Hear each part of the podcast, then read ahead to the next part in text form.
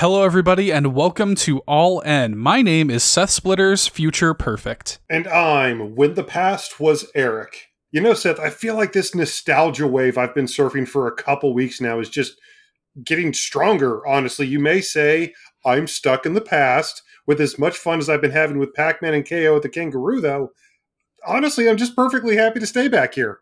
Come on, Eric. We can't keep living in the past. There's so much awesome stuff to look forward to in the future. Like a lot of stories we'll be talking about in this week's news roundup, including Pokemon, which oddly I think is living in both the past and the future. Pokemon, man, that there's a franchise that gets me nostalgic. I'd be perfectly happy to just talk about that for a while. Well, that's good to hear because we're going to. Even after eight generations, there are still a bunch of IRL animals that need their own Pokemon counterparts, and we're going to be counting down our most deserving in this week's top five. Okay, okay. And after that, how about we spend some time looking back on the GBA? We we just don't talk about that system enough on the show. How about I do you one better, Eric? What if I told you we're going to be joined by the awesome Tony Grayson this week to talk about his forthcoming GBA inspired platformer currently exploding on Kickstarter, Antonblast? Explosions? Okay, you know, I won't lie. That I, that actually does sound pretty awesome.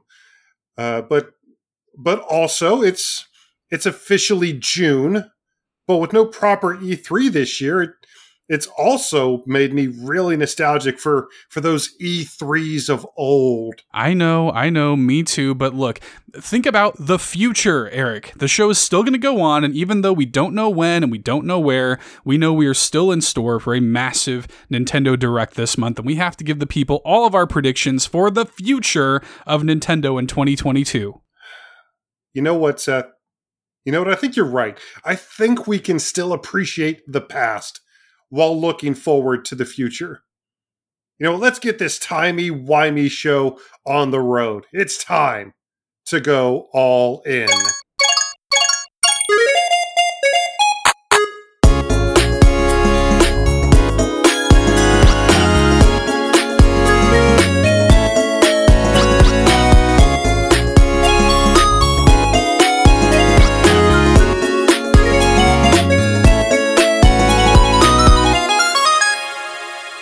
That's right, everybody. We are happy and thrilled as always to be bringing you another episode of All In Nintendo Podcast, the weekly Nintendo variety show where each and every Saturday, no shells left unturned and no point is left unearned. Hey, Eric, is there is there something weird going on? Is there does this feel a little bit weird to you?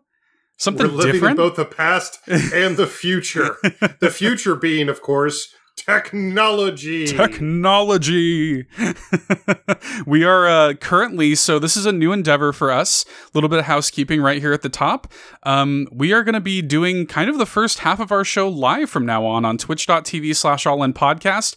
You can tune in at 8 p.m. Eastern, 5 p.m. Pacific on Friday nights to catch the uh, basically first segments of our show being recorded live each week. Our community has been wanting us to do something like this for a long time and um, we already have a lot of people hanging out so it's so so cool to see everybody and um, I, I, mean yeah this is something that we've been looking to do for a long time and we haven't been able to find a great way to make it work for us the way we produce our show. There's so much laborious production that goes into All In, and um, it's it's been a, a, long road to hoe to to get this figured out. But we're so happy to finally be here live recording this segment for y'all. And um, yes, yeah, huge thank you to everybody who is joining us live, and if you're listening to the podcast, a huge thank you to everyone who joined us live. That's right. Last night for our very first ever live news broadcast. That's right, and uh, we also have got a shiny new five star review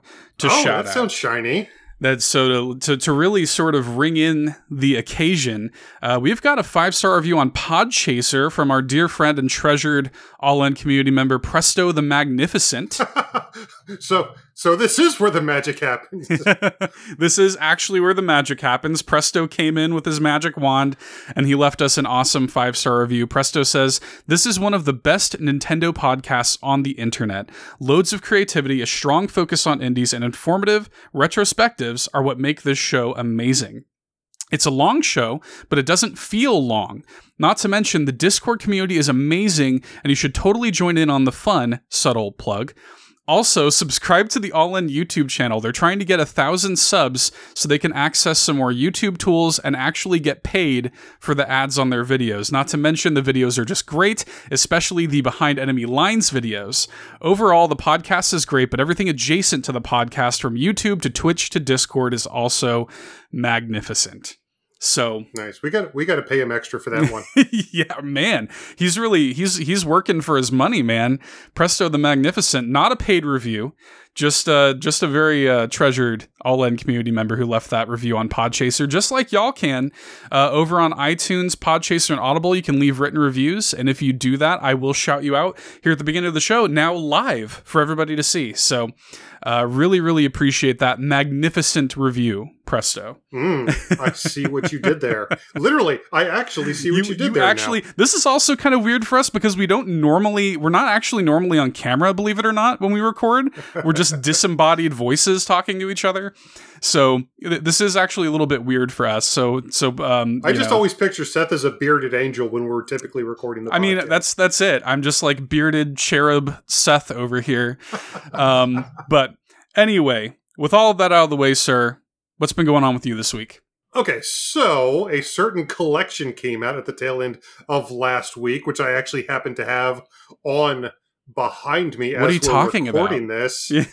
Uh, Pac-Man Museum Plus released late last week, and I was actually super stoked for it because quite a few games in the collection I hadn't been able to really ever play yet, and I've got to say I have been having a ton of fun with the Pac-Man Museum Plus collection. I've actually rolled credits on four separate titles in that collection already just this week. Wow. Uh, it's it's got a lot of variety in it. Obviously, it's got a lot of the old Pac-Man games like Pac-Man, Super Pac-Man, Pac and Pal, even Pac-Mania. There's a lot of classic style Pac-Man goodness in there, but there's also, you know, Pac-Land. For those of you who have played Super Smash Brothers, you remember that Pac-Land stage with the big fairy at the end. Pac-Land, the the inspiration for that stage is actually here in the collection. There's another really bizarre action platformer called Pac-In-Time, where it honestly really has nothing to do with Pac-Man. It's just the character of Pac-Man was turned into a boy, a la Goku at the beginning of Dragon Ball GT, wow. and sent through time. uh, it doesn't play remotely like classic Pac- uh, Pac-Man, but it's still an interesting title. There's some multiplayer titles in there. There's I'm addicted to Pac-Man 256. Yeah, which is a roguelite version of the classic Pac-Man gameplay, which I have been getting super addicted to. I've done dozens of runs of Pac-Man 256. It's uh, it's just so much. The fact that there's like a dozen different themes in that game too. So I, you do like 12 different runs. You can play as a completely different theme each time. There's even different playable characters depending on the theme. They've got like classic style Pac-Man theme, a Pac-Mania theme. Pac-Mania also is in this collection. A couple versions of uh, a Pac-Man arrangement, which is like the classic Pac-Man gameplay set to an actual campaign style Wow. game experience. Uh, they've got a championship edition. I mean, I can't believe I haven't mentioned I mean, championship edition yet. the best Championship Edition.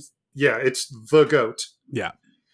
And the cool thing is, is in between all of that, they've set up the main menu as this Animal Crossing like customizable arcade where you play as Pac-Man. You just run around your arcade. You can buy a whole bunch of accoutrements. You can unlock a whole bunch of stuff and completely customize your your arcade with it. So after you play a game and earn a bunch of coins while playing it, you can, you know, like I said, in between games, you can buy some gachapons at the gachapon machine and go for those rare figures. You can buy some new decorations for your arcade and just spend a few minutes running around saying hi to all the ghosts and, you know, putting down some new decorations and then hop into another different style Pac-Man game. There's a couple, this would be right up your alley, Seth. There's a couple marble roller style Pac-Man games in here. Yeah, both of those I've actually ran credits on this past week. There's there's a lot of variety. I'm I'm having a ton a ton of fun. I'm I'm enjoying it quite a bit. Seth, I definitely recommend you pick it up at some I got point. to. There's Yeah, there's no online multiplayer, but there is there are several games in here that do support up to four player multiplayer. Pac Man 256 is one of them. There's an actual Pac Man uh, four player multiplayer Pac Man Battle Royale game in here, and there's a few other games that support multiplayer as well. So I've said it already a couple times, but there's just a ton of variety here in Pac-Man Museum Plus. I love collections like this. Obviously, we've gotten Namco collections before, we've gotten Sega collections before, but it's just kind of like a greatest hits. There's no real connective thread with all the games. I really like those collections where it's like a legacy collection. Right. Of a character. That's one of the reasons I'm so hyped for uh, Sonic Origins. One of the reasons I'm so excited for the Cowabunga collection so I just I really love these legacy style collections where you can chart the evolution of a character from the original arcade game yes. up through actual decades of game evolution. That's just always been really interesting to me. And the the the package is just it's only 19.99 if you want to get it digitally. It's 10 bucks more if you want to pick it up physically. But if you're a fan of Pac-Man at all, I do recommend checking it out. I, you know, as much fun as I'm having, I hate to say this, but I do kind of wish the the Pac-Man World games were in here as a big kind of cherry on the cake, but th- that just those three games included alone probably would have tripled the price, probably would have made it full retail price. But for what's here, like I said, I've been playing the, the mess out of this game all week long. And again, if you're a Pac Man fan, I definitely recommend checking it out. It's a really impressive little collection from Namco.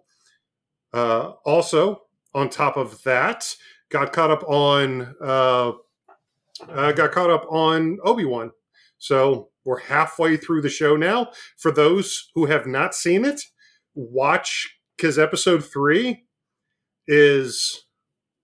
I don't want to spoil anything, but if you've been a fan of Star Wars for any length of time, you need to watch episode three. Uh, that's really all I feel like I should say. Almost had a heart attack. Is, Almost yeah, had Seth, a heart attack. Seth is here shaking his head the whole time. He's like, "Oh, oh man, that episode! Oh man, that episode!" Dude, that show is unbelievable. it, it is unbelievable that we have that show.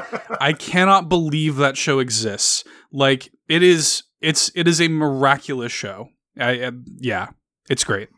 I haven't been able to watch the first part of Stranger Things season four, but hopefully I'll be able to catch that this weekend. Uh, also, I also want to make sure to find some time for the uh, Mario Strikers Battle League. Yes. First kick that's going on this weekend. So if you downloaded that last week, do remember I'm sure you I'm sure it's hard for many of you to forget considering how hype we are for this game. But yes, the Mario Strikers first kick weekend is going on this weekend. So hopefully we'll see a few of you online in some matches. Yeah. Full game is out next week and I know we're going to have to set up a community game night for uh, yes. for Mario Strikers with that with that game coming out next week. So that'll be fun. I'm already I'm kind of talking to Andros from Nintendo pals. We might do another kind of cross community game night next week for Mario Strikers because I know they're excited too. So That'll be yeah, fun. We do have a good time every time we cross over with them. Yeah. Had a great time with the new Mario Kart DLC that dropped a couple months ago. Had a great time. Still one of my favorite multiplayer game moments of all time when we played Mario Party Superstars with yes. them. So yeah. Nintendo Switch Sports. Yeah. Nintendo Switch Sports. Yeah, we've we've had a ton of fun with the pals yeah. So we might have to, to set up another play date here when that comes out. But yeah, that's just been me this past week, diving head first time and again into Pac Man Museum Plus. How about you, sir? so I um for for me, you know, still playing Xenoblade, still kind of, you know, working my way through that, attempting uh, hope beyond hope to finish that game before three comes out at the end of July. Um, streaming as much of it as I can. I didn't stream much last week. Um, I talked about. I won't get into it here. But I talked about a little bit on the Discord. So I thank everybody for being understanding. Um, didn't really stream much last week. Been working on a lot of secret stuff behind the scenes that we'll talk about more next week. Um, so keeping keeping very very busy over here. Um, but yeah, for me, the, there's there's one game that I really want to talk about, and this this one my my pathway to, to arriving at this game was pretty circuitous uh, because our friend Matt, community I'll member Matt, that word for future. yeah, there you go, circuitous. Um, our friend Matt, Shy Guy City, uh, all in community member who has been on the show before. Shout outs to our buddy Matt. Um, he shouted out this game called, I think it's called Mystery of Lake Ophelia or something like that. That's coming out next week. And it's this sort of like lo-fi fishing slash horror game. And I did some research about the game because I'm really interested in it after watching the trailer, and come to find out the same team that's making that made these two games that are also on Switch called Paratopic, which I have been aware of for a while and have been meaning to play, and Fatum Betula. And I- I've seen these games on the eShop. Like I recognize the thumbnails, you know. Yeah, we uh we've scoured the eShop quite a few times for horror games Yeah. when we're looking for spooky indie showcases. So it's they're games that we have crossed over and glossed over quite a few times. Yeah. So come to find out, as I'm looking at, you know, kind of this developer's catalog, um, not only do they have that, they have a bundle of Paratopic and Fatum Betula, and it's on sale for like three bucks. So I was like, I'm picking that up. Um, so I, I picked that up and I wound up streaming Fatum Betula uh, Thursday night um, and had such a weird but really good time ultimately with it. Like, I jumped into your stream. You were like, "What am I supposed to do with the fish and this poison? what am I doing with this?" the it is it is like one of the weirdest games I've ever played, but it's also like it's again this lo-fi PS1, you know, N64 Kind of reminded me of Tori and Tori 2 from our friend Marcus Yes. Ciactro. who is actually his haunted PS1 games are uh, shouted out in the credits of that game. In addition to another, I, I actually recognized a lot of people's names. Jazz Mickle is in the credits, um, the composer of Grapple Dog, and Jay Tholen from Hypnospace Outlaw is also in the credits, which makes perfect sense um, considering the game. And yeah, it's this like kind of lo-fi horror game that kind of has these adventure game elements, but it has got you know it's so it's got nine endings first of all and kind of the the objective of the game like once you get the ending you're like okay cool i got to see what all these other endings are because it has these like intense weirdly thought-provoking endings that require a lot of like thought processes to figure out how to unlock them um to the point where Well, yeah i was yeah, gonna what say I was going to say is, yeah, uh, to, to put this in perspective, there are technically 10 endings yeah for the game. But in order to get the 10th ending, you have to be playing the PC version. And the reason for that is, Seth, you have to you actually have to go into the files of the PC version and change the liquid item that kind of triggers the endings, change the name of the liquid item to secret, and that's how you get the 10th ending of the game. So it's stuff so like this is that. the level of obtuseness that we're talking Yeah. about here. Some of the I would say that probably 4 or 5 of the endings you could you could get to logically. But roughly half of the endings in the game, there is no way. no, there is like there are no breadcrumbs. There are no like there's no reasonable logic or thought. You will not figure them out. And I think as as I sort of like thought about it more and began playing the game more, I was like, this has to be intentional. The the game is going for this sort of creepy pasta internet forum thing of I hear if you go in this place and if you walk in that direction long enough, the street will turn into this. You know, it's it's that level of stuff. Um, If you go to this corner of the map, yeah. hop on one foot for five minutes, Yes. then go into the menu and hit up, up, down, down, left, right, left, right. Literally if you if you enter this building and come out enough times and circle the building this thing will appear like it's literally like that. Um Put your controller in port two. yeah you, you'll never figure out like half of these endings. But what this kind of created it made for a great stream game because people in the chat got really invested in the endings because they're so good. And i had like andros was there uh flightsy was there and they were like they had guides up and they were kind of like guiding me through the various endings of the game and um, I had just had a great time with it, man. Like it was really fun. It was a fun experience. So I'm looking forward to playing Paratopic uh, now, which I'm, I'm gonna have to do that on stream soon, and uh, of course the the new one next week. Can't wait. But um, yeah, it's been that. Um, been playing Mother Three some more. Of course, yes, um, as part of your PK Love Club, right? we do have the PK Love Club going on in the Discord, so that's that's been fun. People playing Mother Three over there, been playing that a little bit more. Uh, getting through Chapter Two right now, which is currently what everybody's on in the club. So uh, still time to get in on that pretty early if anybody wants to join in on that on our All In Discord. Um, but yeah, I mean that's that's really the bulk of what I've been playing this week um, and sort of what's been going on with me. Like a lot of the things I've been doing, I can't talk about. So we'll uh, we'll we'll talk more next week. Yeah, mum's mum's the word. No spoilers. But uh, man, there is no shortage of news this week. So what do you say we get into it? No, it is definitely June. It is definitely that E3 time of year already, and we already have some bonker stuff to talk about. So let's talk about it. Hey, listen! Well, we actually got a a really good look at the new Pokemon for Scarlet and Violet, a Yes. adorable little pig named his name is Lechonk, Seth. His name is Lechonk. And they gave us an entire massive trailer just showing off this one little pig Pokemon. there, there's a little bit more in the trailer than Lechonk. I know. I know Lechonk. No, that's no, no. Lechonk is the only thing in the trailer. This adorable little pig. I've only had him for Yeah. one week, but if anything happens to him, I will burn down the internet and everyone inside. yeah. But no, that's Lechonk was the only thing in that trailer.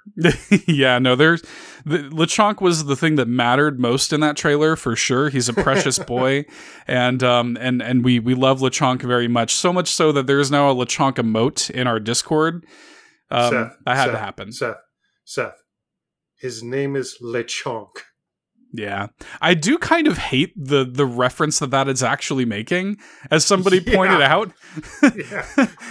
it's like a Puerto Rican uh, pork dish that somebody pointed out called lechon, and um, Mhm. I'm like that, that. I hate knowing that. I, I was hoping it would just be you know he's a he's a chunky boy, you know. But giving it a reference to food, though, made me think because I don't want Lechonk to evolve. Yeah, Because he's already and perfect. I don't know if I've mentioned this yet. Yeah, his name is Lechonk already. but I thought about it, considering that his name is a reference to a pig food dish, it would be kind of cool if he evolved into, or if it evolved into some type of pig chef who wields a adorable little knife and fork or something. I do I think like that, that. would actually be. I think I would be okay with that. I think that would cause me the least amount of psychological distress to see the chunk actually evolve. And of course, there was other stuff in the trailer where I'm just being an idiot, but it did bring up it did bring up one amazing one amazing thing. Uh, obviously, Lechonk is such a meme tastic name, and so is Smoliv. right. Also introduced in this trailer. Small of small Garden. olive, Yeah. yeah. But it does bring to light one very interesting thing, and that is the fact that uh, the Pokemon Company they were like, "Hey, look at we've got four player online co op. Look at these legendaries. Look at all this new information we're giving you." And collectively, the internet was like, "The pig's name is Lechonk." yeah. If, if there's one truth about the internet, it is that they will take whatever is most memeable out of your information drop and they will latch onto that and nothing else. and it just like if if Pokemon is intelligent, and I'm sure there are quite a few intelligent people working over there, but if the Pokemon Company is smart, they will just name every single Pokemon from now on after memes. yeah. That's genuinely what I think they should do because, again, we actually got a ton of really interesting information about Pokemon Scarlet and Violet in this trailer. But even for me, even when I watched the trailer, like I didn't do a live react to it, but when I watched the trailer and they showed Lechonk and they very briefly showed that battle screen, that was actually our first look at the full battle screen UI. Yeah, I couldn't help but it's like, wait, was his name Lechonk? yeah. and on on my first viewing of the trailer, I actually rewound it, went back to that scene, not even to look at the battle screen UI, just to say, "Oh my god, his name is Lechonk." Yeah. That's the greatest thing ever. Yeah, but I mean, obviously, there was a lot to to unpack from this trailer. Um, Lechonk, notwithstanding, of course, Lechonk is the highlight, but there was quite a Mhm. bit to uh, to unpack here. Uh, I mean, I, I guess the, the kind of maybe the the most singular piece of news that we did expect coming into this because we knew it was coming out uh, later this year, but we never had a release date until now. Uh, that release date is November eighteenth, um, which is right in line with what Pokemon always does Yep. not going to get delayed. It's coming out November 18th. If if Arceus didn't get delayed, this ain't getting delayed, man. So I'm fairly certain every generation has released in November. yeah, yeah. I mean, this is total Pokemon formula through and through. Yeah. Um, we got the um, look at the new legendaries. Um, Mhm. We got the the new box art. We got more shots of like new characters, which everybody's kind of freaking out about. And we Um, got a new waifu and his uh, waifu and husbando in the new professors.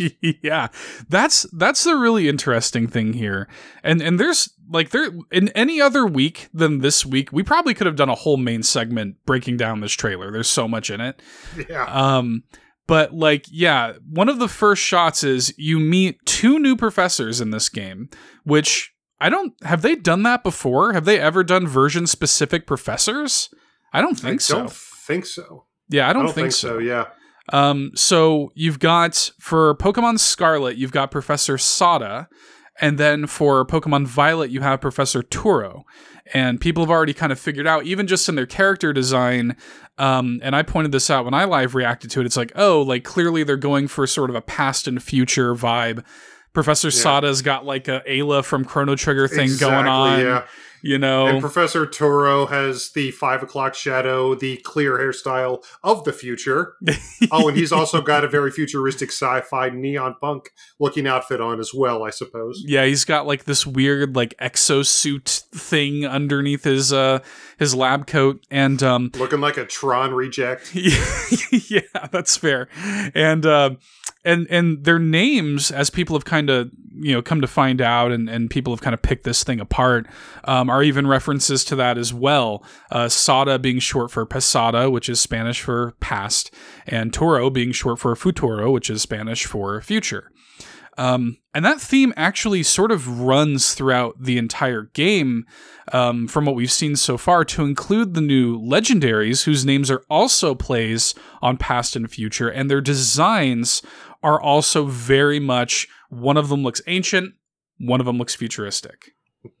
Yeah, the the Scarlet Legendary genuinely looks like Lizard Man from Yeah. Soul Calibur. yeah, he's got the. It's weird because when you get a close up shot of him in the trailer, um, his name is I think Koraidon, and you get a shot of his like face, and it's like scales turning into feathers. Mhm. Like he looks like he's literally evolving from a dinosaur into a bird in front of your very eyes. Um, and he's got this big like tire on his chest, which is also kind of a running thing that you can kind of pick apart in the trailer. Meanwhile, the Violet legendary Miraidon um, is very futuristic, digitized eyes, jet legs, like like like turbine, like jet turbine legs. Looking like a, a baby Zaltrax or something. Yeah, like it's it's pretty bonkers. Like the the disparity between the two legendaries. I don't know that we've ever had two legendaries that were so different.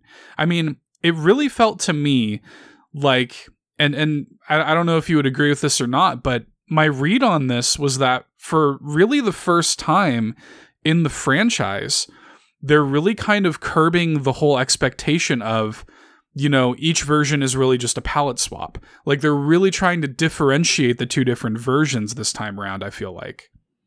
Well, when the Pokemon franchise first started off in the mid and late 90s, the way they did it made sense because one of the running themes then and has always been in the franchise is this theme of friendship and working together. Yeah. And the two different versions was how they got people to interact with each other is because you couldn't get all the Pokemon in the separate versions.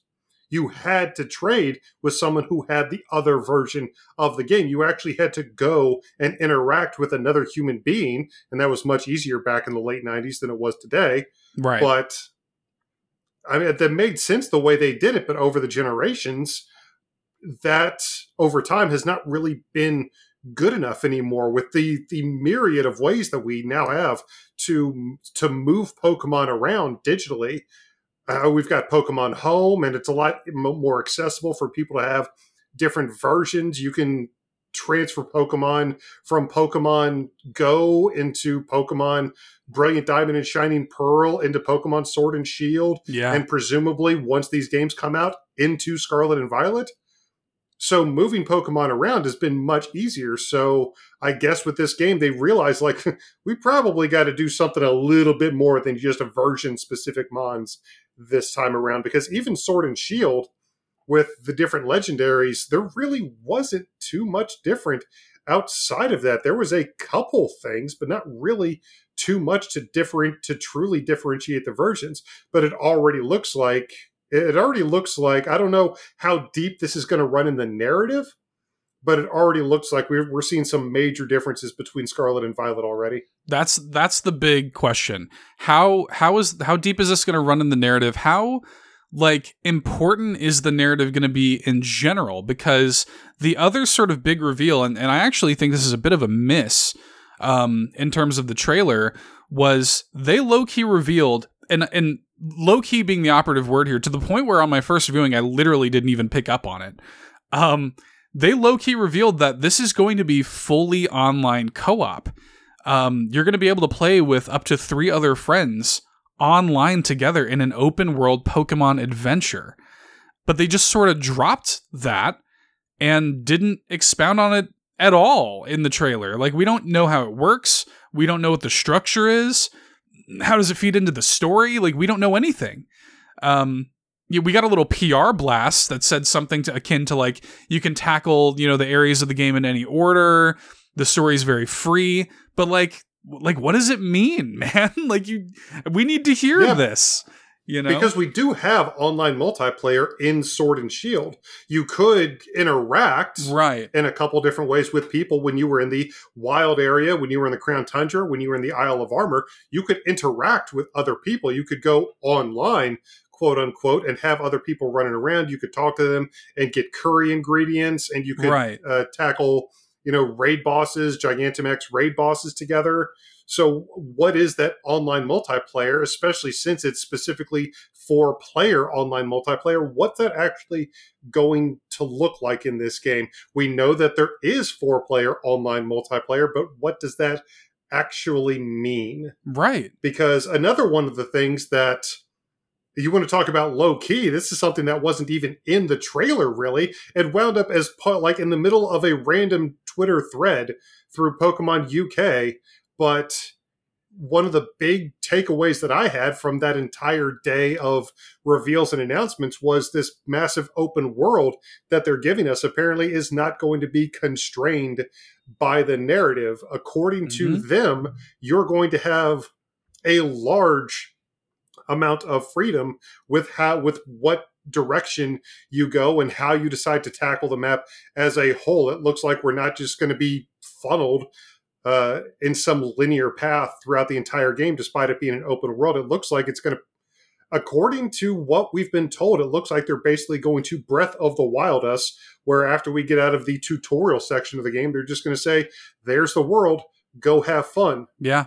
Just go, right? That's what it seems like. And then, you know, you're you're gonna be able to do it with your friends. And again, I think that was the biggest miss of the entire trailer is like you, you should have spent a little bit more time and and really kind of explained what that means in the context of this game. But I mean, the game doesn't come out until November 18th. We do still have time. I do expect it's going to get its own Pokemon Presents, you know, at some point down the line. We're going to see all this stuff pre-release, I'm sure. But um if you're you can't just drop that, you know? You can't just drop that and not explain it. so, we do also have a couple more questions when it comes to the gameplay itself because after Pokemon Legends Arceus came out and it completely revolutionized it did some really interesting things with the battle mechanics, but it completely revolutionized how we capture Pokemon in a somewhat more traditional Pokemon Yeah. adventure.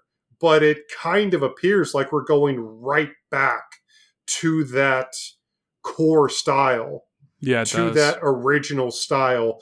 And even though it looks like the battles are still going to take place on the world map, uh, very much like Pokemon Legends Arceus, it looks like we are kind of taking that step back to what had been the established core style already. And I don't know if it's going to be because this is something we talked about after Arceus came out when we did our review. Is after we've had Arceus, it's going to be hard to go back to a, a more core Pokemon style, but it looks like they're going to tell us to do that with this game. And I I think if that's what their plan is, considering that they've already taken those steps forward in that gameplay, I think that's going to be I think it's going to be a huge step back, and I think it's actually going to cause a little bit of backlash. It's gonna be weird. Um, I think, I think what they're kind of moving towards with with Pokemon is they're gonna have Legends as like the side series that's for the a little bit more. I don't want to say adult, but for like the the gamer that is a little bit more interested in having a little bit more depth in their Pokemon game. And then Scarlet and Violet is going to be the mass appeal, like the typical when you have your generational entries, that's going to be where it's like by the numbers, same as it ever was, appeal to the masses, blah blah blah. But then Legends will continue to be more, you know, hardcore appeal. That's that's what I sort of expect. I think the two can coexist. I I am a little bit bummed out, admittedly, that we're taking that step back, but I I understand why they're doing it. I think they're going to ultimately sell more copies of this as a result. So Yeah. But Seth and I, I don't think we're going to comment on uh, what people have been saying about the textures or the way the game looks because it's A, it's running on the Nintendo Switch, and B, we're dealing with a thousand procedurally generated characters with different stats and different attributes for each separate one you catch. This game was never going to look like Horizon Forbidden West. It was never going to look like God of War. If, if a game is fun, ultimately, I'm down. My concerns are all gameplay related. I personally don't have any problems with the way the game looks, especially with as much time as you and I have spent on indie games. yeah, I mean, I don't. If, if that's if that's what you're most concerned about, okay. But that I that honestly plays almost a it plays almost nothing into into my uh, reaction, in my opinion, of the trailer. So Me either. I mean, as as long as the game is running well, as long as like, because you know, some of my and, I really am sort of hoping too with this game. One of my big complaints with Arceus was that it like the, I wanted more exploration and sense of discovery in the world. Um, I think you and I sort yeah, of you felt the disagreed. world felt empty. Yeah, I think you and I sort of disagreed about that, but um, but ultimately, I I did want uh, a little bit more like exploration and discovery to it. I'm hoping that Scarlet and Violet will deliver on that. But I mean, like play the entire tape. In theory, you're going to have a game that has four player online co-op in a in an open world full of Pokemon running on a tablet that you can hold in your hand. Like, did you really think that it was going to look like it was on the PS5? Like, these are the concessions that you kind of have to make. And I think the Pokemon company should be credited for the game looking as good as it does. I think the new character models look really good. I know some people are apprehensive about them. I think they look great. Um, I, I've always really liked this new kind of they, they they remind me of the Pokemon Snap character models. Um, so I, I think it looks great. I'm I'm here for it. And honestly, just the last thing that I'm going to say on this, and this is, I mean, really the only thing that we need to know. Lechonk. Lechonk. That's it. I mean, Lechonk, right? Um, Yeah. I will say this. I I I I'll say this one last thing about it. Um, the shots that we got of the new starters, they are starting to grow on me. I'll admit. I know you really weren't feeling Quaxly at the beginning. Yeah, I was like, you know, S- Sprigatito is just is just a cat. Quaxly's just Ducklett with a wig. You know what I mean? and those things are still true. I've always been a Fuecoco boy. Yeah, you know. I've always been Team Qu- F- Fuecoco. Yeah. Yeah, but but like, and I and I think I still am ultimately, but now that I've seen kind of their personalities come forward, where Quaxly comes out of the water and he does a little hair flip with the water droplets, I was like, okay, I'm kind of. It's it's gonna boil down to the final evolutions, obviously, as Of always. course. Of But. I I am feeling them more that than I was on first brush. I'll say that. Watch Quaxly come out and have the most BA looking final evolution on the yeah, right. There there was Watch somebody. it actually be like a Mighty Duck cartoon Yes. Yes. style. That would make me so happy. Somebody did a somebody did a fan, you know, fan art of uh Quaxly's design kind of leaning into him being like a pirate or something. And I was like, "Oh, that'd be cool." Like he I can see that. he's like this big pirate duck. But either way, I came away from this feeling very excited, feeling very um, optimistic about Pokemon Scarlet and Violet. Admittedly, if, if you guys remember back when the reveal first happened, I came away from the reveal feeling a little bit cold. Um, but look, I, I think this trailer really kind of turned the fortune for me. I, I came away from this feeling very positive. I want my ancient dinosaur motorcycle. yeah, they're they're totally they're totally going to turn into vehicles. Those Pokemon. Well, I mean, this was something that you mentioned. Is it looks like the Pokemon centers and the Pokemarts and stuff like that. They're essentially going to be treated Yeah. like like convenience stores. yeah, Really, just kind of out in the middle of the world itself. Not even necessarily in the middle of towns or villages. It looks like a lot of the Pokemon centers and Poke Marts you're going to run into are just out and about, and they're treated almost as if you know they're just these kind of walk-up ice cream stores or these really small uh, self-contained convenience stores but they have these these digitized billboards uh, that are continuing that continually loop on the side. And you pointed out that one of them is very clearly selling tires. Yeah, yeah. and i i really as much as i love sword and shield and i do i really thought that what they did in gen 7 the alola generation with the different ride pokemon Yeah, i really thought that was the best way to to handle those types of abilities within the pokemon world. Because because it just strengthens the whole theme of the game you slowly get these abilities throughout the course of the game like fast travel and you know bikes and uh, different modes of, of traversal over the terrain. Like the the Mudsdale was able to get you over rough terrain, and you could go up slopes and across water with surf and stuff like that. Uh, and you had Lapras and Mudsdale and Stoutland and, and all these different types of Pokemon. And then when you got Sword and Shield, you just had this you, you just had this bike, but the bike could get water tires. yeah, yeah. I could I could put little just- floaties on. But it was just so much less interesting yeah, to me than than ride Pokemon. And when uh, when you pointed out those those tire ads to me at the Poke at the Pokemarts, I was like, oh, are we going to go back to bicycles again? yeah. But but if it's Pokemon that transfer, like if I'm going to get like actual Transformer Pokemon in this that I can buy tires for, I'll take ten. Thank you. I think that's what they're going for. Uh, it looks like anyway. I mean, again, um, Koraidon has got a literal tire on his chest. Um, Miraidon's got jet feet. You know, it seems like they're going to be some sort of mode of transport. Um, so yeah, we'll we'll see what happens. Again, um, I, I think we're going to get at least one more uh, news drop for Pokemon Scarlet and Violet as we uh, as we gear up for release on November eighteenth. But I'm hyped, man. Looking forward to it. I am too, and we're actually going to be talking more about Pokemon a little later on in the episode, so definitely stay tuned. But that was not the only high profile game that we got gameplay reveals for this week, Seth. That is very true. So, courtesy of IGN via IGN First uh, initiative, they have been revealing throughout the week gameplay for Sonic Frontiers. We finally got to see, I think at this point, a combined 15 ish minutes of Sonic Yes. Frontiers gameplay. Yeah, there were two separate trailers. One that came out earlier in the week that specifically just showed off a little bit of the world map and Mhm. Sonic's traversal through it. And then the second trailer that came out was specifically just to show off how combat was going to work uh, in this new game with these new enemies, with Sonic's new move set. And listen, there are reasons for us to be trepidatious about Sonic Frontiers. There are oh, reasons yeah. for us to not get our hopes up about Sonic Frontiers. But man, didn't it feel like everybody was just waiting at their keyboards to just dunk all over this game? That's that's.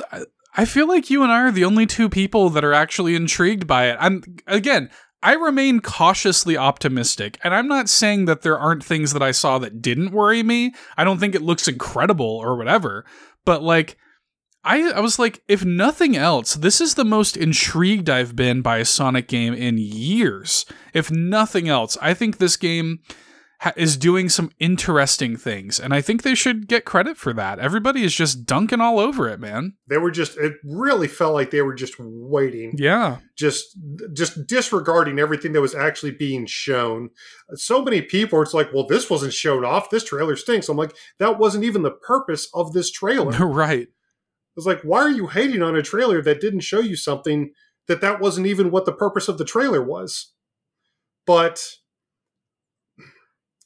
if you go back to when we first had that Sonic Frontiers reveal, when we first found out it was going to be open world, I specifically, I specifically said that what they need to do is they need to fill that open world with rails, with bounce pads, with homing attack targets, so that Sonic's not just running around this big empty world, so that it makes traversal through this world so much more interesting. Yeah. Make it a playground. I specifically said that. Yep. And that's exactly what they've done. In a lot of that first trailer, that specifically just showed off the traversal. And Sonic was he mainly spent a lot of his time running up this this big tower, but he did wind up spending a minute or two just zipping around the little bit of the world map that we saw him on, and he was jumping from rails to bounce pads to homing attack targets and back again.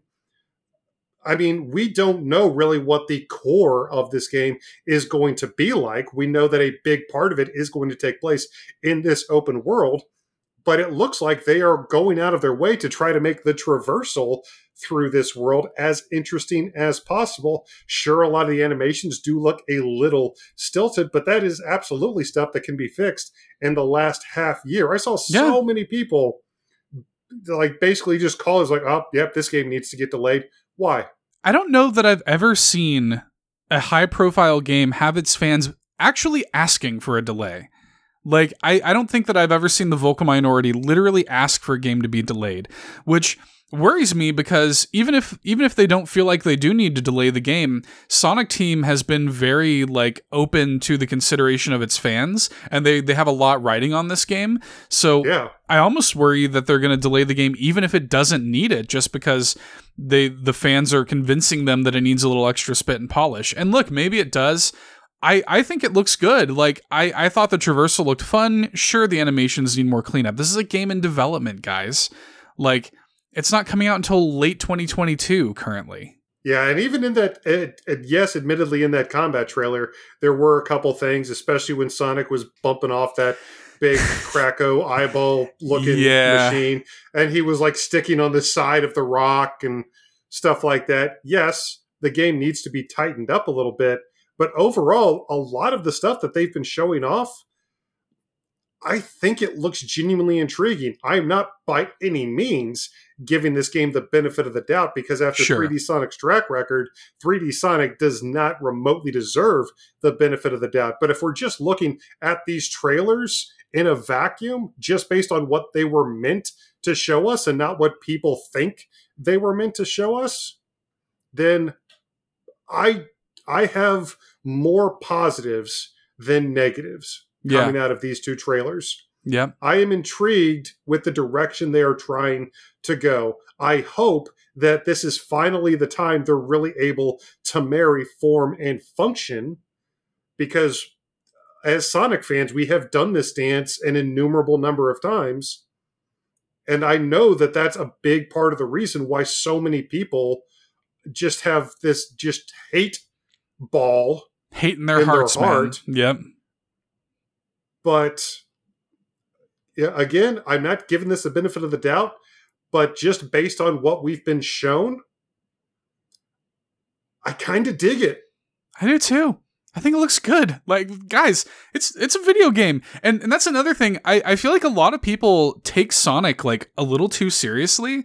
Like, for me, I see Sonic running around this like Shadow of the Colossus looking like Yeah. ruined world while while very like Kingdom Hearts reminiscent music is playing. I thought the music was excellent uh, Yeah. that that we heard so People far. are like, that's not Sonic. I'm like, are you kidding me? He's done this a dozen times I, before. I'm like, t- to me, I'm like, this is more interesting to me than just seeing another version of Green Hill Zone. You know, like, I I find this kind of weird and fun and like kind of. I don't know. I kind of dig that about about Sonic. I like that they're willing to do something weird and offbeat and kind of throw something at the wall with Sonic. I'm I'm into it, man. Um, now, my big concerns are that what we saw in the gameplay was some very. It was all you know, a lot of traversal, some light Mhm. puzzle solving. Um, which looked very basic, like the most Yeah. basic puzzles imaginable. Um, we saw Sonic pick up some collectibles in the world. Um, you know, but but I'm a little bit concerned with like how much there's going to be to actually do in the game. Um, like, is that what the game is? Like, you're just running around. Like, we all the enemies that we've seen. I don't think we've seen a single group of enemies. I think it's all been like one on one. Um, Well, the the combat trailer, there were a couple grunt level enemies that Sonic fought three on one, four on one. There were a Right. couple, you know, big enemies like the the big clump of eyes, and then the big colossus yeah, looking enemy that he fought there at the end of the trailer. But there were a couple grunt level enemies in there, and I am intrigued to see what the actual story missions are going to look like. But again, that that was not remotely a part of of these reveals of this gameplay footage. These were not trailers right. that were cut and edited. These were just clips of Sonic doing his thing for, you know, unedited for a few straight minutes just to Yeah. give a feel of what we can expect while we're going through the world. And very Yeah. much like uh very much like the Spider-Man game from Insomniac and the massive success that's been, a big a big part of the reason that game is so good is because just the simple act of traversal is enjoyable. Thousand Just swinging around Manhattan itself is enjoyable. And it looks like they're trying to give Sonic an open world where just traversing itself is going to be something that you can do. Uh, you know, a, an activity that you can engage in, fun you can have. It looks like it's a big playground for you to basically just zip from rails and bounce pads to, you know, traverse how you want. Yeah. And I dig that. Me too. That's that is all this game needs to nail for me. The music's there, the visuals are there. I like the weird direction they're taking the kind of like Sonic in this ruined world. I'm I'm into all of that. The only thing as long as that traversal feels good.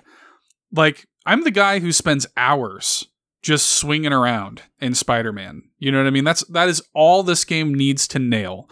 Um now my my biggest thought watching all of this is how does this run on Switch?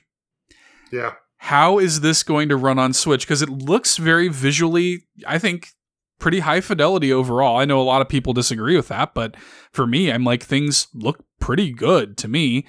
Um, and the way Sonic is moving with such speed, I mean, that requires processing power that the Switch just doesn't have. So I'm dying to see Switch gameplay.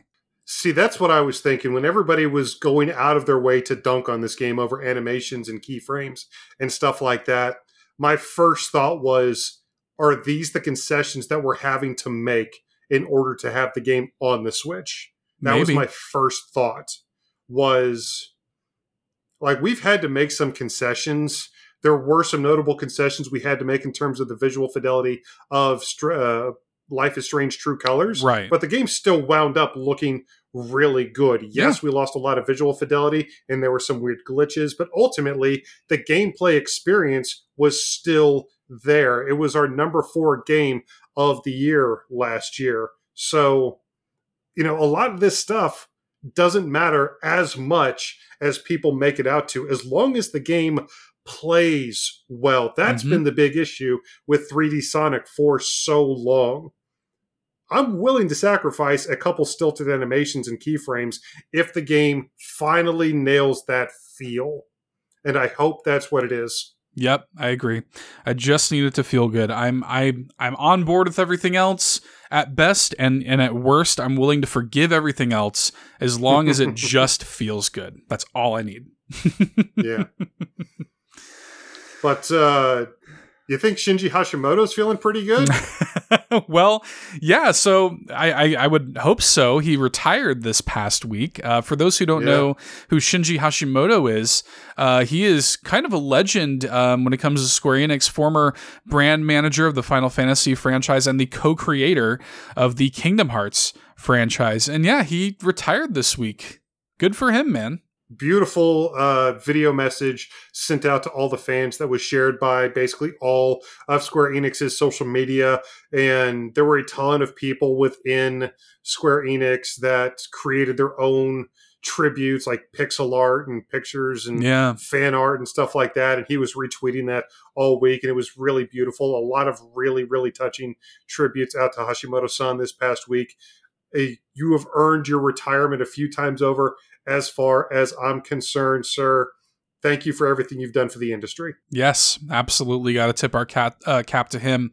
And uh, in addition to that, and another shake up with a, a video game, you know, developer legend, um, Junichi Masuda, who uh, co-founded Game Freak. He's one of the co-founders, director of many of the Pokemon games, composer of almost all of the Pokemon games until very recently. Um, left Game Freak, the company that he co-founded uh, like 33 years ago. Uh, left Game Freak to accept a new position as Chief Creative Fellow at the Pokemon Company, um, which Chief Creative Fellow is the same title that Miyamoto now has at Nintendo.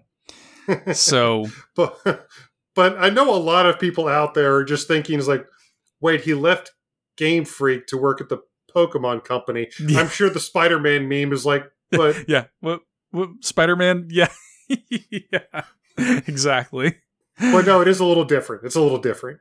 It's a little different, and the Pokemon Company now operates within Nintendo's headquarters as well. So I think this is really good for him because now he can sort of act on.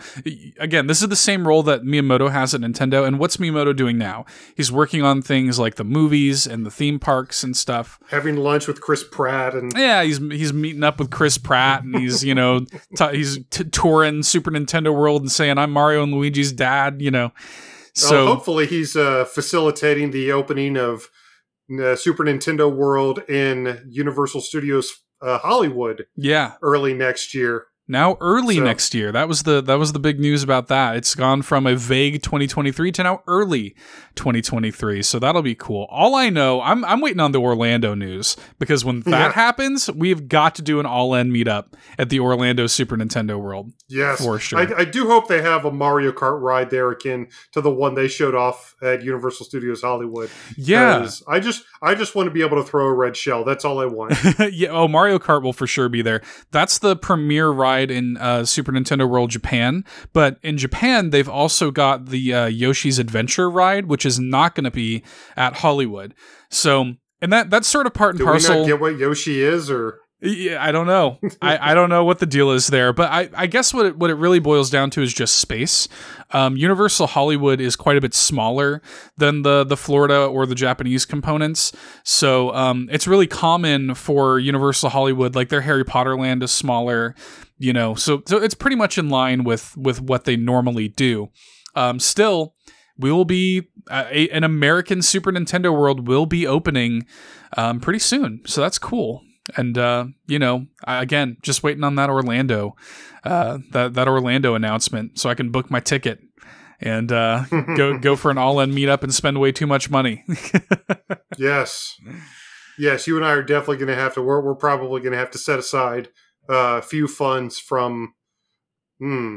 Maybe I shouldn't say something. Shh, shh. Mhm. Don't say anything. Don't say anything. hmm but uh we you know you you could almost uh you could almost say that could be a countdown to marketing maybe Maybe, maybe, Maybe. maybe, we can make that leap to uh, to our next news story. Uh, however, however we can lead because I, I want to talk about this so much because of course, yes, it's June. We got the state of play from PlayStation a couple days Mhm. ago, which actually some really cool stuff coming out cool. of that. Uh, I Street Fighter Six actually looks pretty sick. yeah, it RE, does. RE4 we we knew was coming. Yeah, RE4 we knew was but there was some interesting stuff that came out of the state of play, but it's very much feeling like that June, that E3 time here of year. Uh, not only did we get the state of play, but we got word of another another presentation that we're going to be getting next week. We've already got a few to look forward to next week, like LRG3, but we can also very much look forward to Devolver Digital's. What is it? Countdown to marketing. Devolver Digital Marketing Countdown to Marketing is what it's called.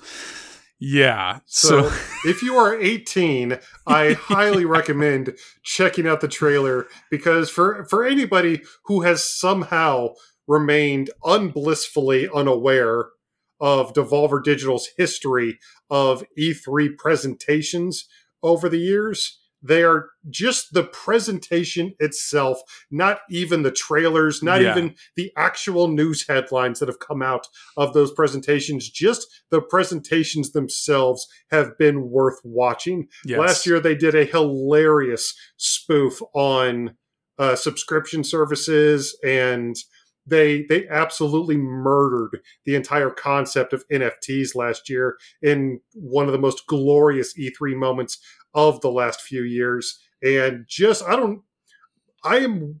I can't wait to watch, even if they said there was going to be no Nintendo news whatsoever at this Devolver Digital presentation, I would still watch it. And Yeah. I'm sure there will be because we do typically get some fairly significant Nintendo headlines out of these. We've already got confirmation that Cult of the Lamb is going to be dropping some new information. And of course, we already have confirmation that's coming to the Nintendo Switch. And we got confirmation of the host, which in and of itself is Chef's Kiss. Amazing. Dude, that made me so happy. At, at the at the end of the trailer, the reveal. I don't want to spoil the, the details of the trailer itself because, again, if you're of age, you should watch it. Um, but the reveal of Suda Fifty One, the man, the myth, the legend, uh, being a part of the Devolver Digital Marketing Countdown to Marketing makes me so happy. Um, That's just that's the perfect marriage.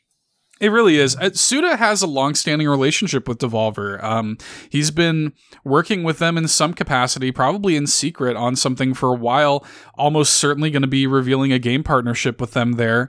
Um, I've got a lot of little things that I think it, it might possibly be, but ultimately, I'm just coming in totally blind and and you know willing to be. I'll follow Suda to the ends of the earth. Y'all know this. I'm a huge fan of his games, um, so I'm very happy to see that he's going to be there. I mean, in the No More Heroes franchise alone, there's about like 30 plus Devolver Digital shirts that Travis can wear. So this makes perfect sense. Um, if you're keeping score, so this Devolver Digital showcase is June 9th at 3 p.m. Pacific. So on June 9th, we're going to have the Summer Games Fest kickoff with Geoff Keighley. We're going to have, uh, after Day that, of the Day of the Devs. And now we've got this. So uh, there, there's going to be news happening basically. I'm going to be on stream live reacting basically all day on June 9th. Well, we're we're definitely not getting anything Nintendo related at the Summer Game Fest kickoff show, but we should be getting quite a few nice little nuggets out of Day of the Devs and out of Devolver Digital's presentation. Yes. Yes. And actually, um, a presentation that we already know that we aren't getting is from Ubisoft. They did confirm this past week that they are not doing any sort of not E3 presentation. So. Yes, uh, and that's actually it seems to be kind of the tip of the iceberg for a rough month for Ubisoft anyway, because another nugget of information we got about the company is that the Prince of Persia remaster has been delayed yet again, actually being delisted from being pre-ordered on different digital storefronts. Yeah. Uh, apparently, according to IGN, apparently not canceled, just delayed yet again. Uh, I mean, that's that's it's got. I mean, even though it's not officially canceled, that game's practical uh, practically on life support at this point. I just, I, oh man, I know it didn't look good when it first came out, but that is a that's a lot of trouble for just a simple remaster. Well, I, I think they're trying to do it more of like a full remake. I think that's kind of the problem is they're they're trying to bring it kind of to the future and give it almost like a Final Fantasy VII remake kind of treatment. Do, do a different pass on Prince of Persia: Sands of Time. I don't think they're just upresing it. I think that's the problem. Um, so if you're keeping track, like it was revealed in 2020, then it was delayed to March of 2021 when people were like, "Oh, like we don't like the visual style." They're like, "Okay, we're gonna delay it." You know, and then it got an indefinite delay afterwards and now it has been delayed even further because it sounds like they're actually completely shifting to a different development studio. Um, now it's Ubisoft Montreal, which is Ubisoft's yep. biggest studio. Um, I've actually got the statement that Ubisoft made to IGN here.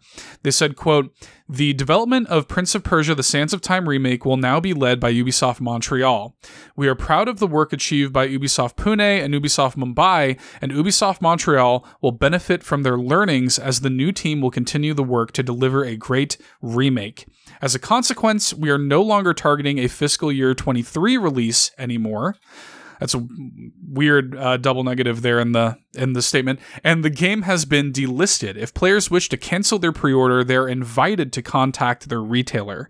They will be updated on the project as the development is moving along. Actually, end quote. Actually encouraging uh, customers to cancel their pre-orders. Not a good look. No, it's not. And the fact that they've come out and said is like, listen, we we're not even doing a presentation. We don't have enough to show off. We we don't have the resources at this point in time to put one on. So I I hope things because I really like Ubisoft. I do too. I really do. So I hope things aren't too bad over there, especially since they have a project over there that I'm incredibly invested in performing well. Yeah, well, we will we'll have more to say on that later as we get into our uh, our E3 predictions later in the episode. But uh, why don't we shout out some notable releases here at the end of the news roundup, as we are yes. wont to do? As we are wont to do, indeed. There are a couple interesting games that came out this past week. I know that one of them we were just talking about Devolver Digital. Yeah, we finally got Card Shark on the Nintendo Switch. Yes. Very cool. So I I played the demo, you played the demo. We were both fairly positive on it.